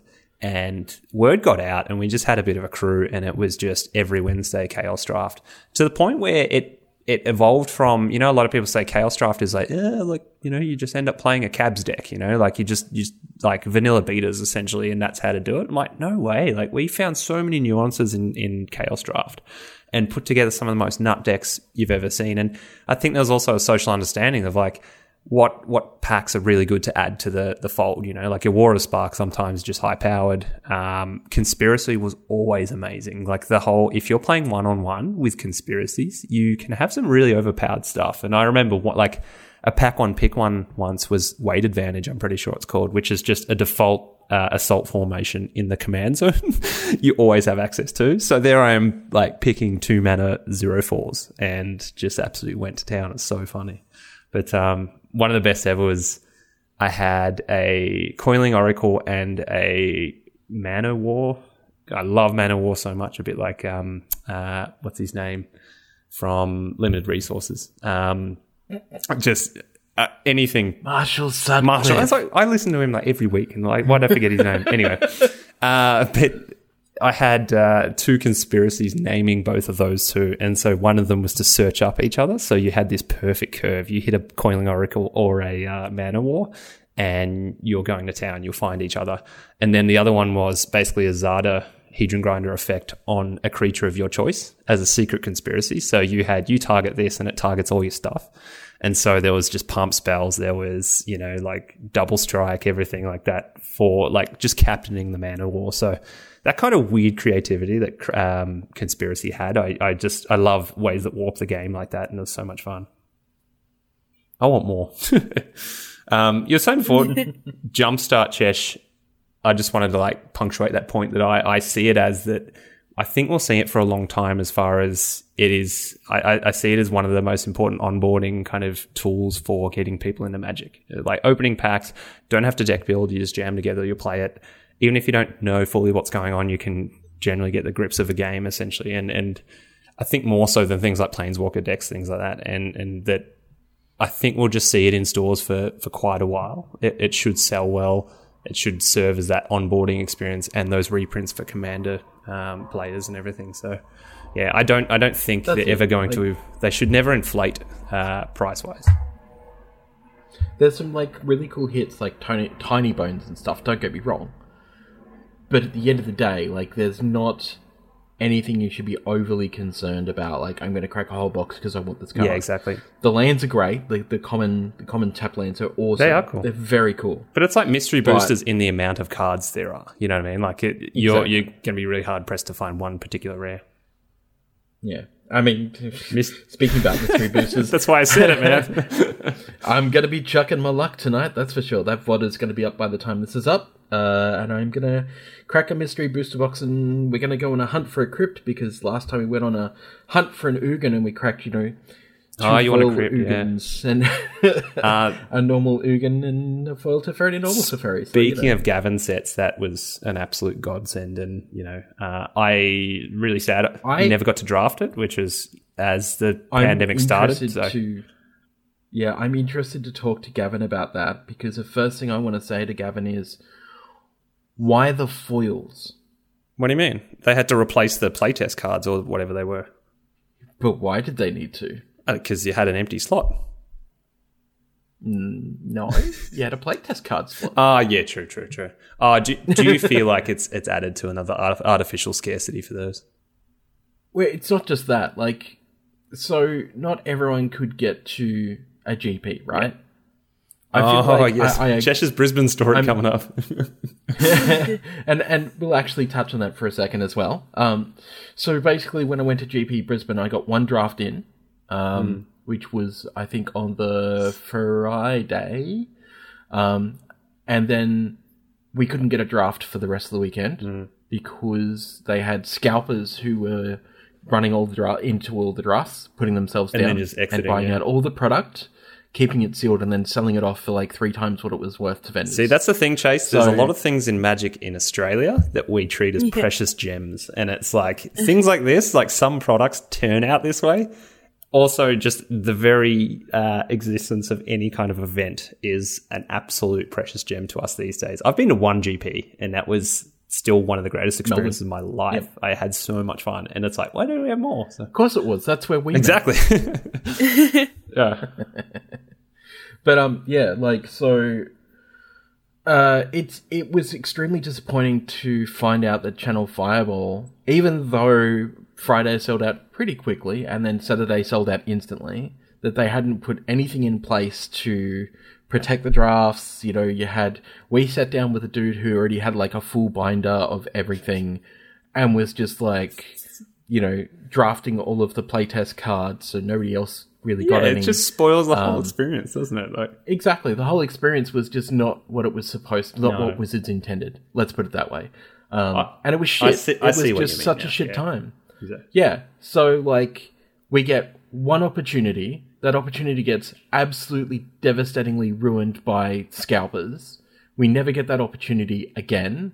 Um, as far as we know, those boosters aren't coming back to GPs, and if they do, we don't even know when we're going to have another GP anyway. exactly. These boosters are never coming to retail because there's a retail version with, you know, set a, a, a set number of foils. and even then, they're precious gems too. Like I, I said, I was surprised you even found a box. So you know that's going to be fun to open tonight. Well, and that's it. Like the this this box is like three hundred thirty dollars Australian, um, which is less than a lot of places. I've been seeing these boxes. These are the retail version, not the not the convention. But Twice what version. they were when they released, you know, but still probably I'm seeing still reasonable value in a way.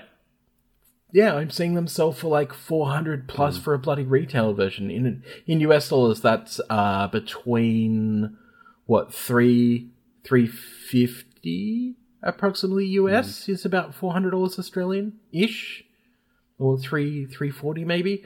So I mean, figure that one out. Like, it's stupid because pandemic obviously is causing issues with shipping, but you know, coming back to the fact that we would love to get those convention boosters and play with those as a draft mm. because it was such a cool, unique idea, but it was just poorly, absolutely abysmal in the the way that it was, you know, kind of done. It was just a a poor rollout, mm. basically. And and I um, mean, And it, it's a shame because the one that we did get to do was extremely fun. It was such a cool thing to like. Here's all these cards from my history because I've been playing since like you know basically slash beta. Um, you know I've been obtaining cards since beta at least, and it's and the like, memories and the nostalgia in there, you know. Exactly. You know, and and my partner Hayden hasn't been playing near as long as I have. Like I introduced them in uh just after Innistrad, you know.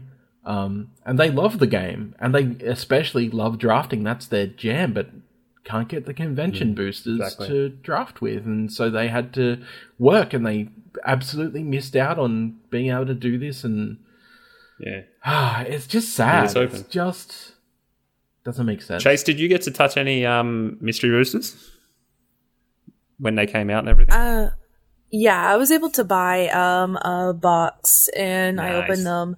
I got some cool cards and I made just like ten dollars over my money back, which was Yeah. really cool. But no mana crypt, unfortunately. No, neither. Which I- made me so sad. I did two boxes, and it was the weirdest thing that I I had the first box kind of just done. It was the hundred and sixty dollars at the shop level, which is I why did I not buy a case at that price anyway? Uh, but I was like, oh, everyone come over and draft it, and I was really excited. And about that week, a little thing happened called the pandemic, and I was like, nah. And my security of feeling comfortable around lots of people like completely dropped and has never returned. And so i never got to I, it just sat on my desk for a little while. And when things went really bad i won't go into it too much but uh, my mum had a, uh, a really bad health kind of scare at the same time which was the timing was impeccable. Um, and i resulted to opening one booster a day. And it was like almost my saving grace of like a little bit of you know endorphin rush excitement just to keep me going through what is a pretty gnarly time and trying to work still and not knowing if I have a job and working for less money as well. Like, and and it was just it was just nice. And I ended up tracking down a second box just to keep that that flow going um, before they all sold out. And I did the same thing for another month, which you know I still I, I wish I got to draft them, but yeah, I mean as as far as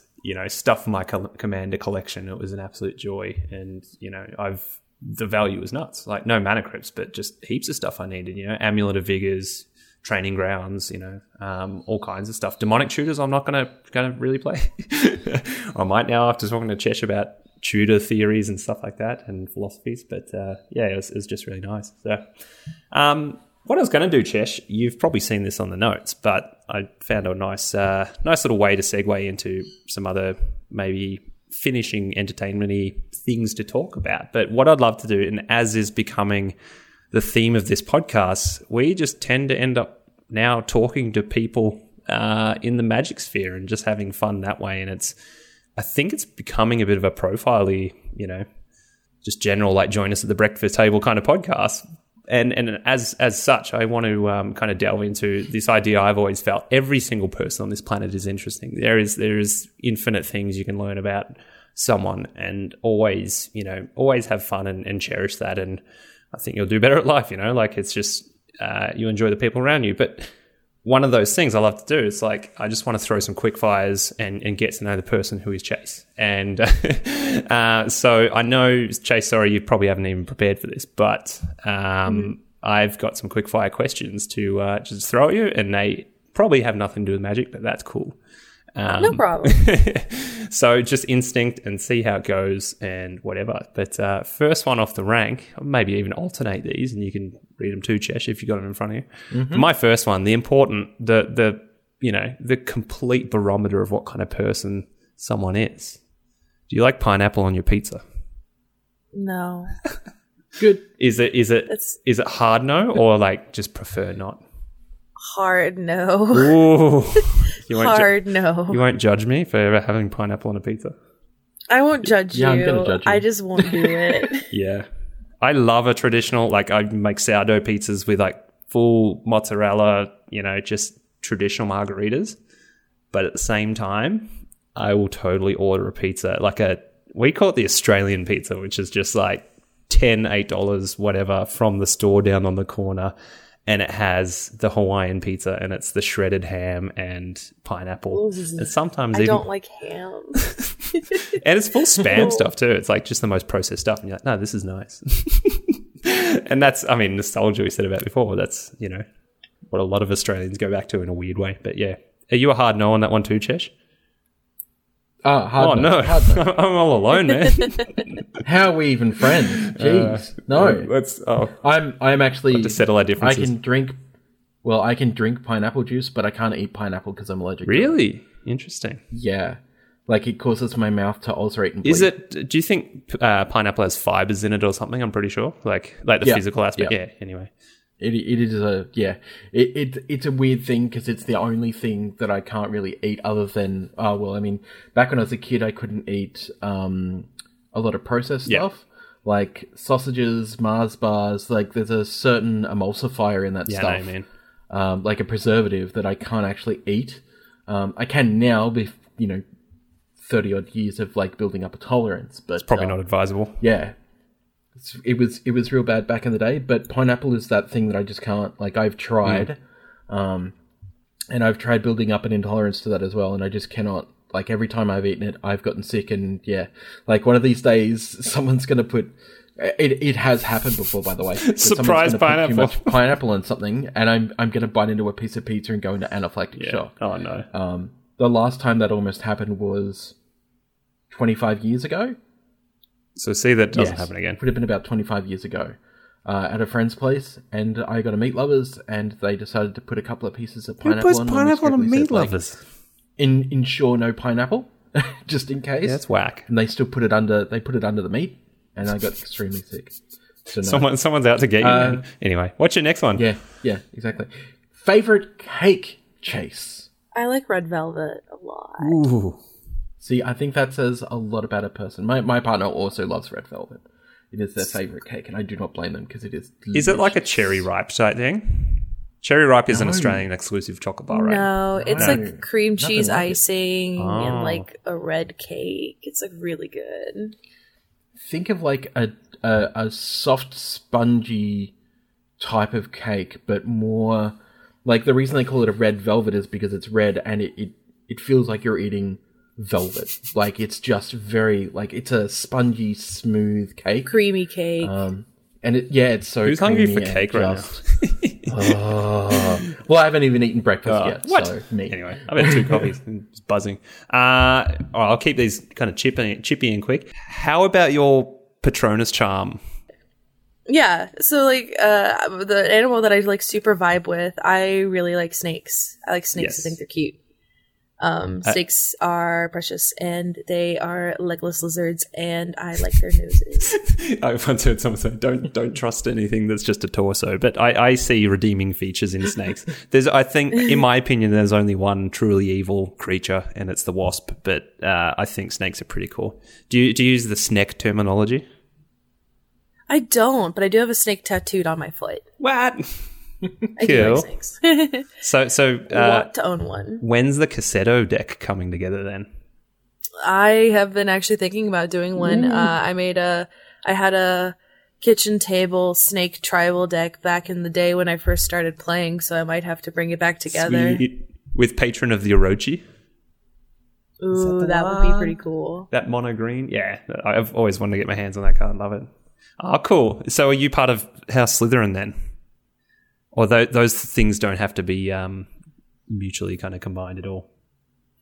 When I when I did like the the Pottermore test like That's where I was years going ago, they did put me in Slytherin. So But again, So- we, we did an amazing like uh, personality profiling thing at work one afternoon when we were all meant to be doing work, and we got most of the office to do a, a Pottermore test, and it was so much fun. But the whole thing was like, I think don't they touch on this in the movies too? Like, there's no such thing as like every Gryffindor is a good guy, and often there's an undertone of like more they're just naive and they can be harmful without realizing.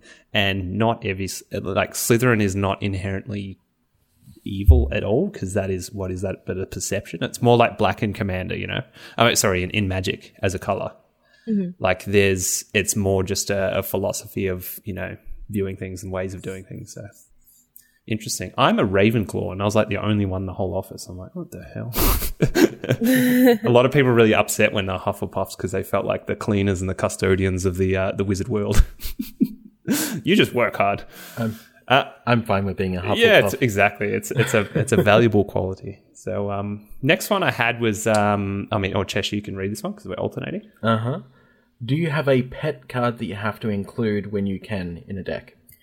Um, no, not usually. Uh, I do have favorite cards, but when it comes to deck building, not not that's not something I typically do. For me, it's approach the second sun.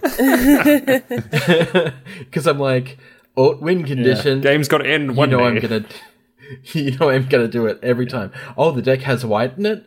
Well, here we go. Well, actually, I guess except for keyword soup because that has white in it, but because it's a sponsored video, I'm not gonna get up to my usual shit. This this card exists in the deck because no other reason, but it's my favorite way to end a game. It's got no synergy with anything else in the deck, and I don't expect to ever pull it off, but it's there.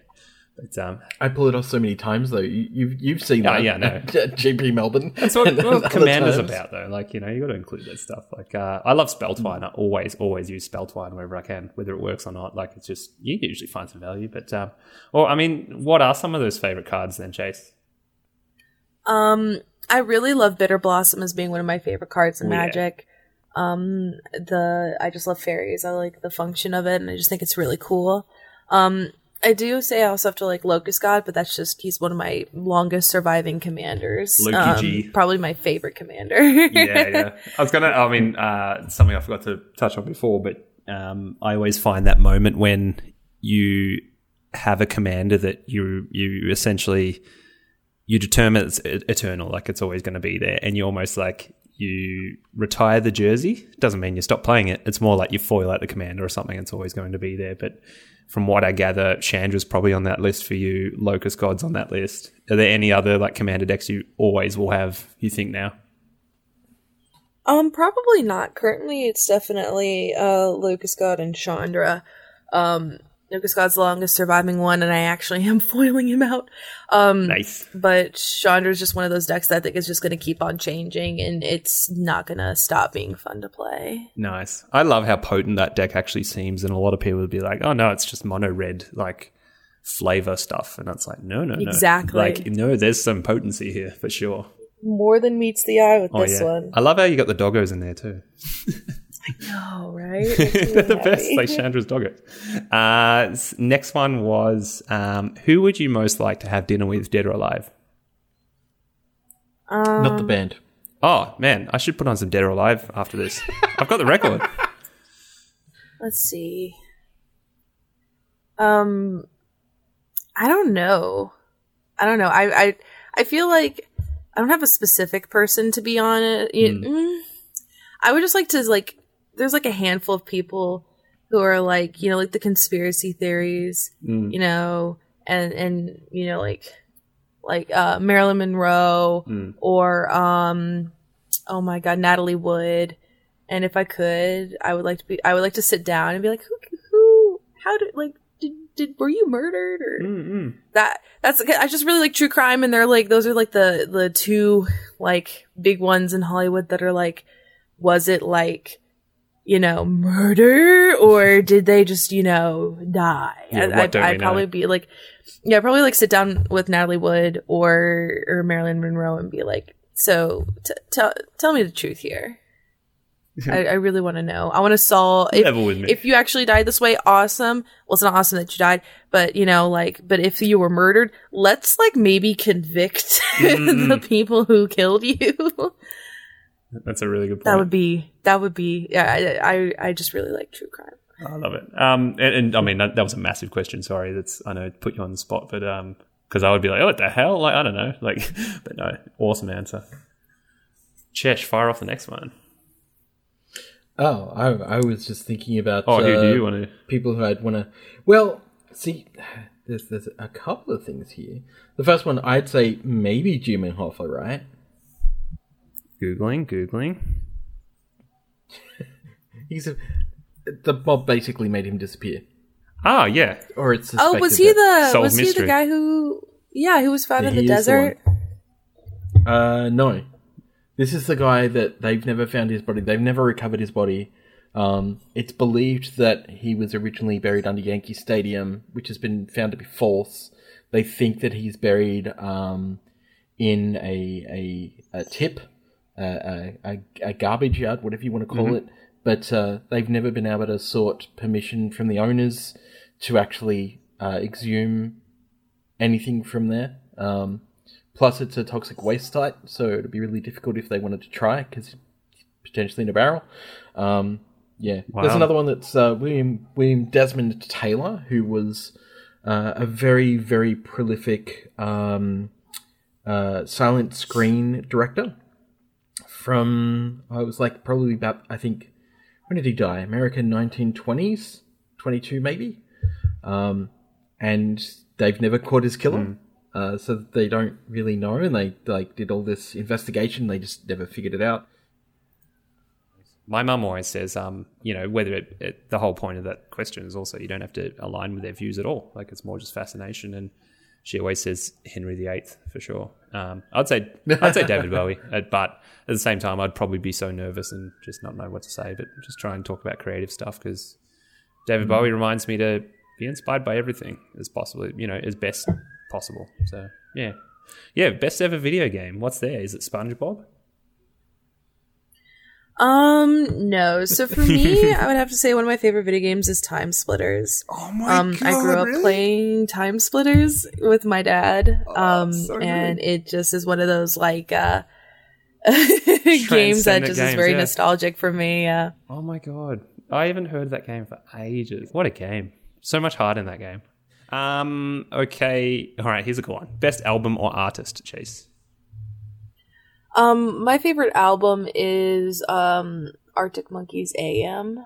Gold. It's one of my favorite albums just because I like almost every single song on the album and that like never happens. Is that the one with Do I Want to Know? The Yes. Yeah, yeah, yeah. And the second last one, isn't it?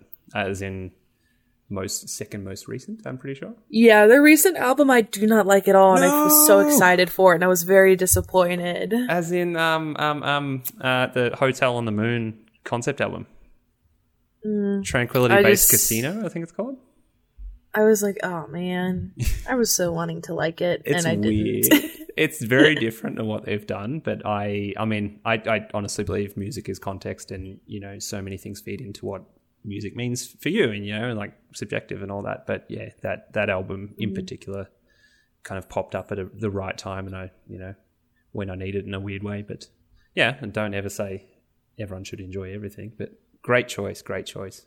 Have you always liked Arctic Monkeys? um, they were just something I kind of stumbled upon in college, and I I loved them ever since. there's um I know they've got a lot of heart, especially in their early music. Um, I've got one of my best mates is British, and he goes, "This is just pubs in growing up. You know, like locally, just takes you so uh, so far back to that time, and you know, so so honestly, so nice." I know, I know, Chesh. We're kind of addressing your answers to this too, and we don't have to do this every episode. But I hope you don't mind, Chase. We're kind of diving into Chesh's answers for this too. So, Chesh, tell me your best album or artist. Uh, artist. Let's go with artist at the moment because it changes a lot. But Modest Mouse for sure.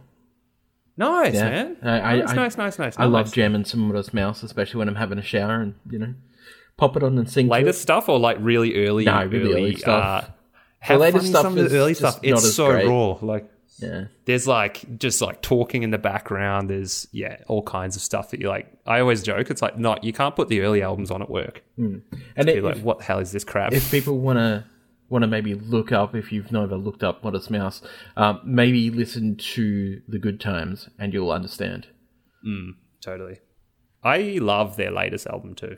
Um, I'm- that's a I'm not a one I've- fan. I've, got on vinyl. I mean, if it is the one I'm thinking we're talking about, the one with the the top down view of all the like the housing estate, and it's like in the hexagon or the octagon pattern. Oh, wait, hold on. What am I doing? uh, Modest Mouse albums. Why don't I know it? Strangers to Ourselves, I think it's called. Yeah, exactly. Maybe that is not the latest one.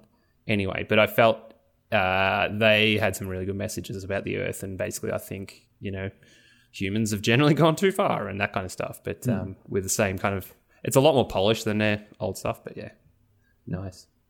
Um, I won't go into my best album or artist right now because I don't even think. Oh no, Midlake. Midlake are my all-time favorites. I'll, like I can't ever eclipse them. But prog rock is my um, my jam lately. Um, best magic art chase. Um, let's see. That's a hard one too. I know.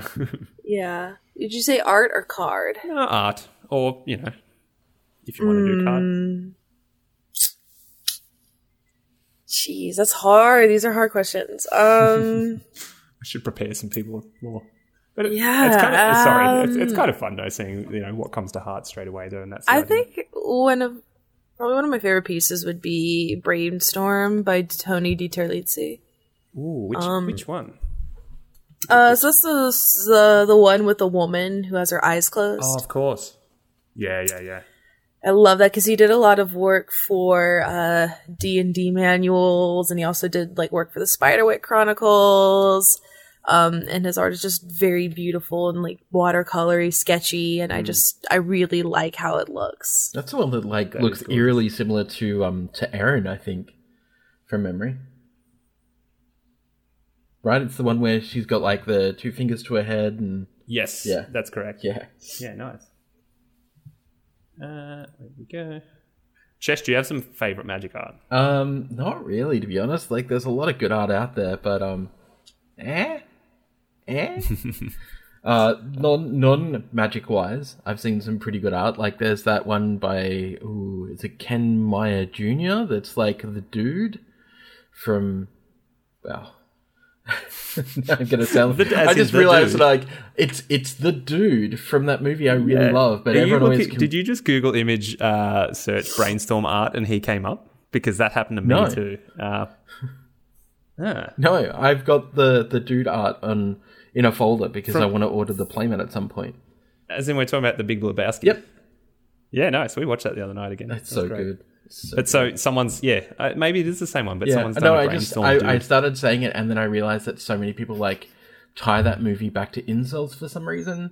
Like there was Hmm. a big thing on Twitter, I think it was last year, and it blew up where somebody had said like the type of guy that likes um the Big Lebowski, and I was like, oh, like I I fucking love that movie. Like that movie's my jam because it's. But you don't have to sum that up as a as a certain type of person. No, like that, exactly. you know, And it just yeah, made me a There's bit more sad 'cause I nuance was there for like- sure. I'm definitely not the person you're describing, and I think you're Yeah. doing a rash generalization, and maybe don't do that because that's not fair on everyone. Yeah, I, and I think I mean, hey, we got into that kind of theme last week with Jason about certain types of comedy too. Exactly. Like it's you know the separating sometimes the artist from the art, or like the, I mean, not that that's always that's a that's a bigger can of worms. Sorry, not that that's always you know you can, but like yeah. Anyway, get into that. Um, Chase, Um, in, in a few words, what does magic mean to you? Um, I think magic is. I don't know. I don't know. The first phrase came to mind made zero sense. Like it, it, wa- it. it made no sense. But it's fun to say. Um, so like, just like fostering a uh, community through fun, which sounds stupid No, when I said it. Um, absolutely. Um, but just making sure that everybody feels welcome and having fun and really enjoying the game for what it is, I think is what it is for me. Yeah, yeah, exactly. I I always go back to one of the one of my greatest moments of playing Magic was it was actually like I think earlier this year when things were a bit more normal, but we had a big commander night at my house and we all had pizzas and we are all like buzzing about the com- the combo that just went off and all the crazy things that just happened. We all just looked at each other eating pizza and we said, "We came for the magic, but we stayed for the gathering." It was like as as Richard Garfield intended, and we all just laughed our heads off. And it was like, yeah, it's like sounds really sappy, but it's bloody true. Like it's you know we're we're here. We only know each other because of this game, and that's the type of thing to always remember. You know, again, it sounds really sappy, sounds really cliche, but it's you know it's the people we meet along the way. Mm-hmm. Love it. So, um, Chesh, do you have a real answer to that one at all? Or, nah, don't worry. About I, I think I've answered this enough times. Uh, you know, uh, it, it's about making sure that everyone feels included, um. Yes. but like also that everyone's having fun because sometimes when you go out of your way to make sure everyone's included, no one's having fun because you're too heavily focused on it. You don't need to be that Like a- focused on it. Like, like just don't be a shit person. yeah, just don't be a shit person and treat everyone well. Like that's Yes, that's how you include everyone. So Exactly, and keep keep your mind open, and you know you never know what kind of people Yeah. you're going to meet, and most like in my experience, the most amazing people on the planet. exactly, pretty much far, just so- don't be a shit human. That's my philosophy. Yes, work hard and be nice to people. Um, here's a nice one. Yeah, this is where I was going with the segue. Uh, let's go for what's your favorite movie, Chase? Actually, no, book first, and then we'll go movie, and then we'll talk about movies. Um, favorite book is a really bad young adult book that I read when I was like in middle school called Blood and Chocolate. Book is great, movie's trash. Don't watch the movie. Um, but it's a really weird like werewolf book. It's really good though. Sounds like your red velvet Um, cake. And my favorite movie is I have a lot of different favorite movies. It depends on the genre. But if we're going overall general favorite movie, I have to say Weekend at Bernie's is one of my favorite Nice. movies. Nice. It's definitely up there. Gold. I've got so much great fodder to like look up in my background now. It's awesome. Chesh, Um, I've never asked you about the book, Chesh. Look, I don't think that I can. this is going to be fun. Uh, I don't think I can book uh, top weekend at Bernie's. To be honest, uh, Ghostbusters 1984 uh, is probably my favorite movie of all time. Of all time, um, there is a couple that come pretty close to that, uh, but mostly, yeah, it's going to be that.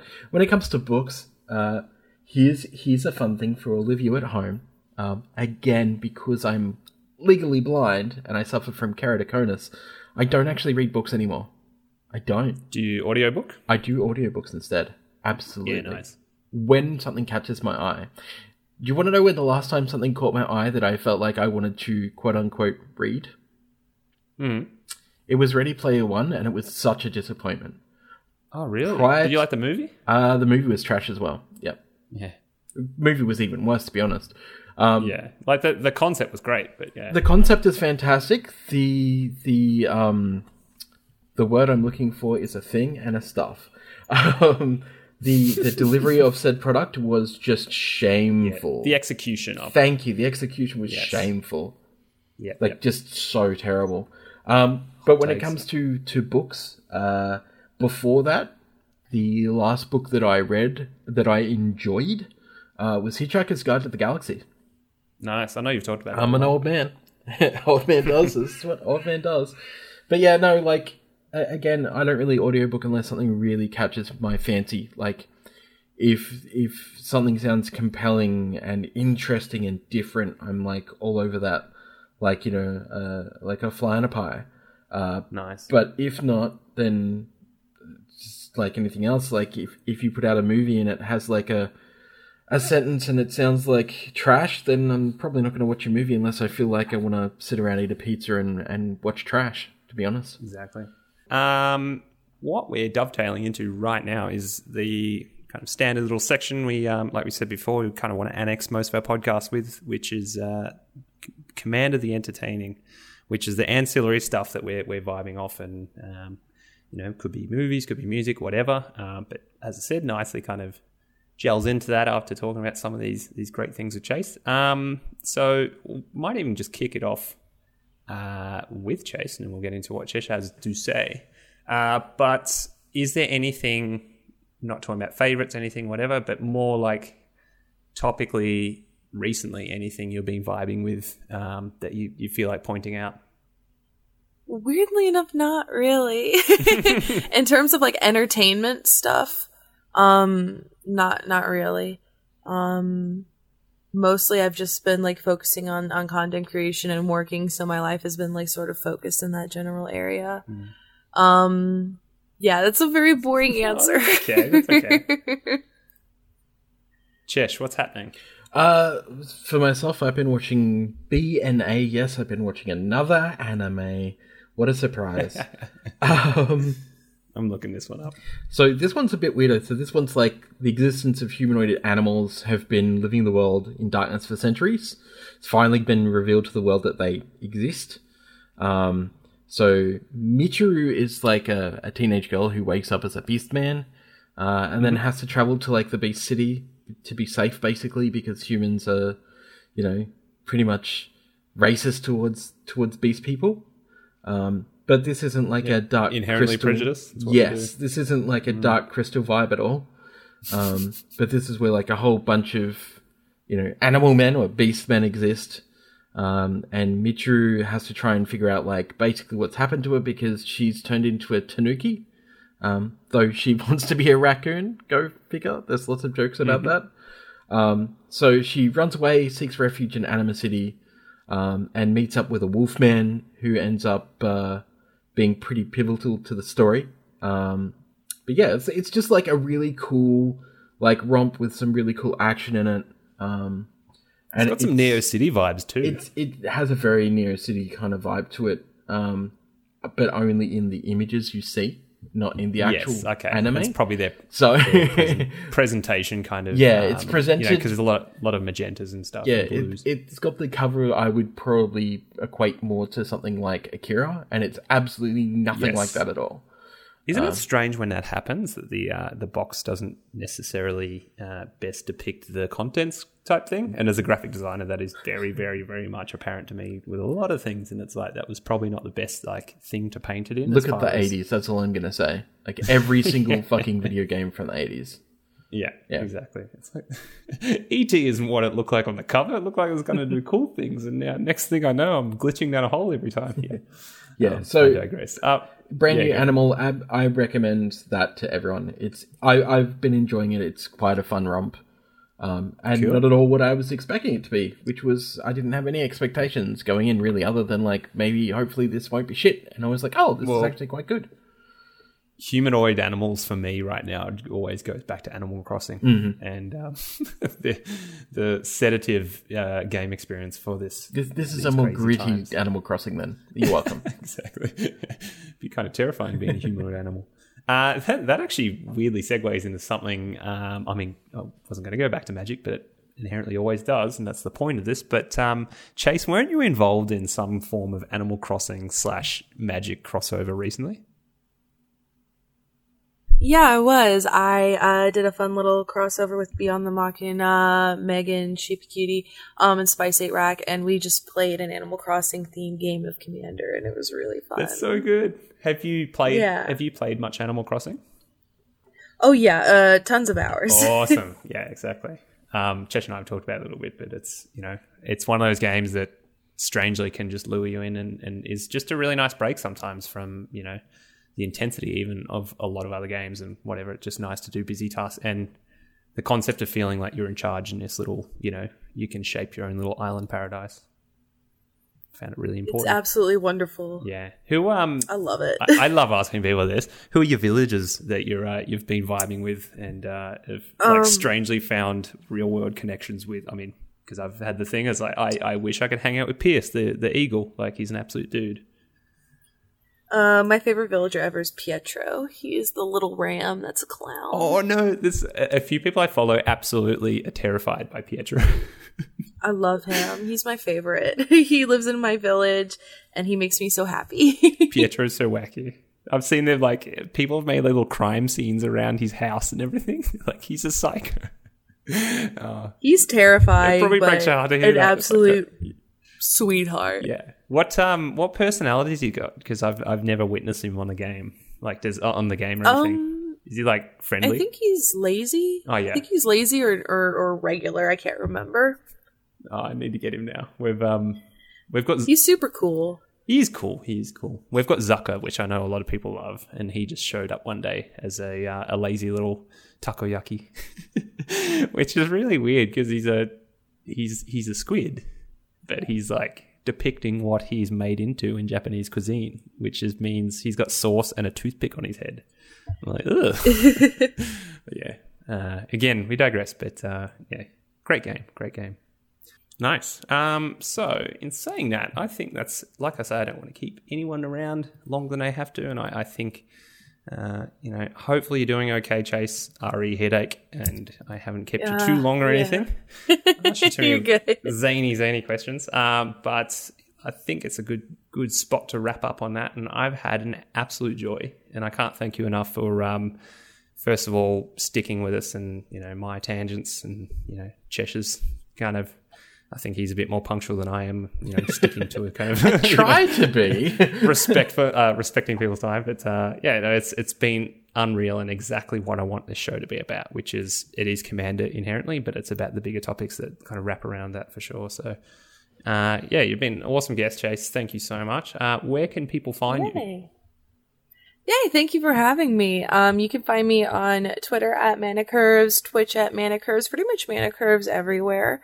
Um, I do some really cool, fun, uh, Paper Commander content, um, on my stream, and I also write articles for TCG Player about Commander as well. Love it and highly recommended. All those, like we say, Chase is just the type of person to tune into on Twitch, which you probably already do anyway, and just chill out and enjoy the, uh, the the banter and the chat. Thank you. Cool. Where can we find you, Chesh? Uh, well, you can find me uh, on Twitch at Cheshire Plays Games, uh, Cheshire Plays on Twitter, or Cheshire Plays Games on the YouTube. Um, and for Commander Crunch, you can find us at Commander Crunch, uh, cmdrcrunch.fireside.com, at cmdr underscore crunch on the tweeters, and The tweeters. Instagram at cmdrcrunch. Oh, and, and Gmail, Commander Crunch Podcast, CMDR Crunch Podcast at gmail.com, I guess. Send us Yes. emails again because we like them. Please, please send us pictures of cephalids. I don't know why. Actual And you can cephalids, find- not not not your penis. I, I never made that uh, connection. Uh, wow, we'll let Google spam filter do the um, the, the heavy lifting on that one and make sure we're we're getting PG rated content. Yeah, good luck to that. But yeah, I, I've been Sam. I'm at Pass the Jam Sam, but follow us on the uh, the the Commander Crunch Twitter, and that's where we're doing all the lifting there. Um, and this has been Chesh, and that's been Chase, and we've had a lot of fun at the breakfast table this evening slash morning. And now I'm going to go out and snack on a healthy box of uh, mystery boosters. Oh yeah, tune in to. I mean, actually, I'm gonna by, go to bed. by the time this is released, we'll we'll know the exact content. We'll content. know the contents, But I was going to say, you in the future go back and watch Chess Chess tonight. Mm-hmm. awesome. All right. Thanks so much again, Chase. Thanks so much, Jess. You've been wonderful. Thank you so much, people. Chase. Yeah. And uh, let's keep the the good vibes going in the Magic community. See you later, everyone. Bye. Ciao. Bye.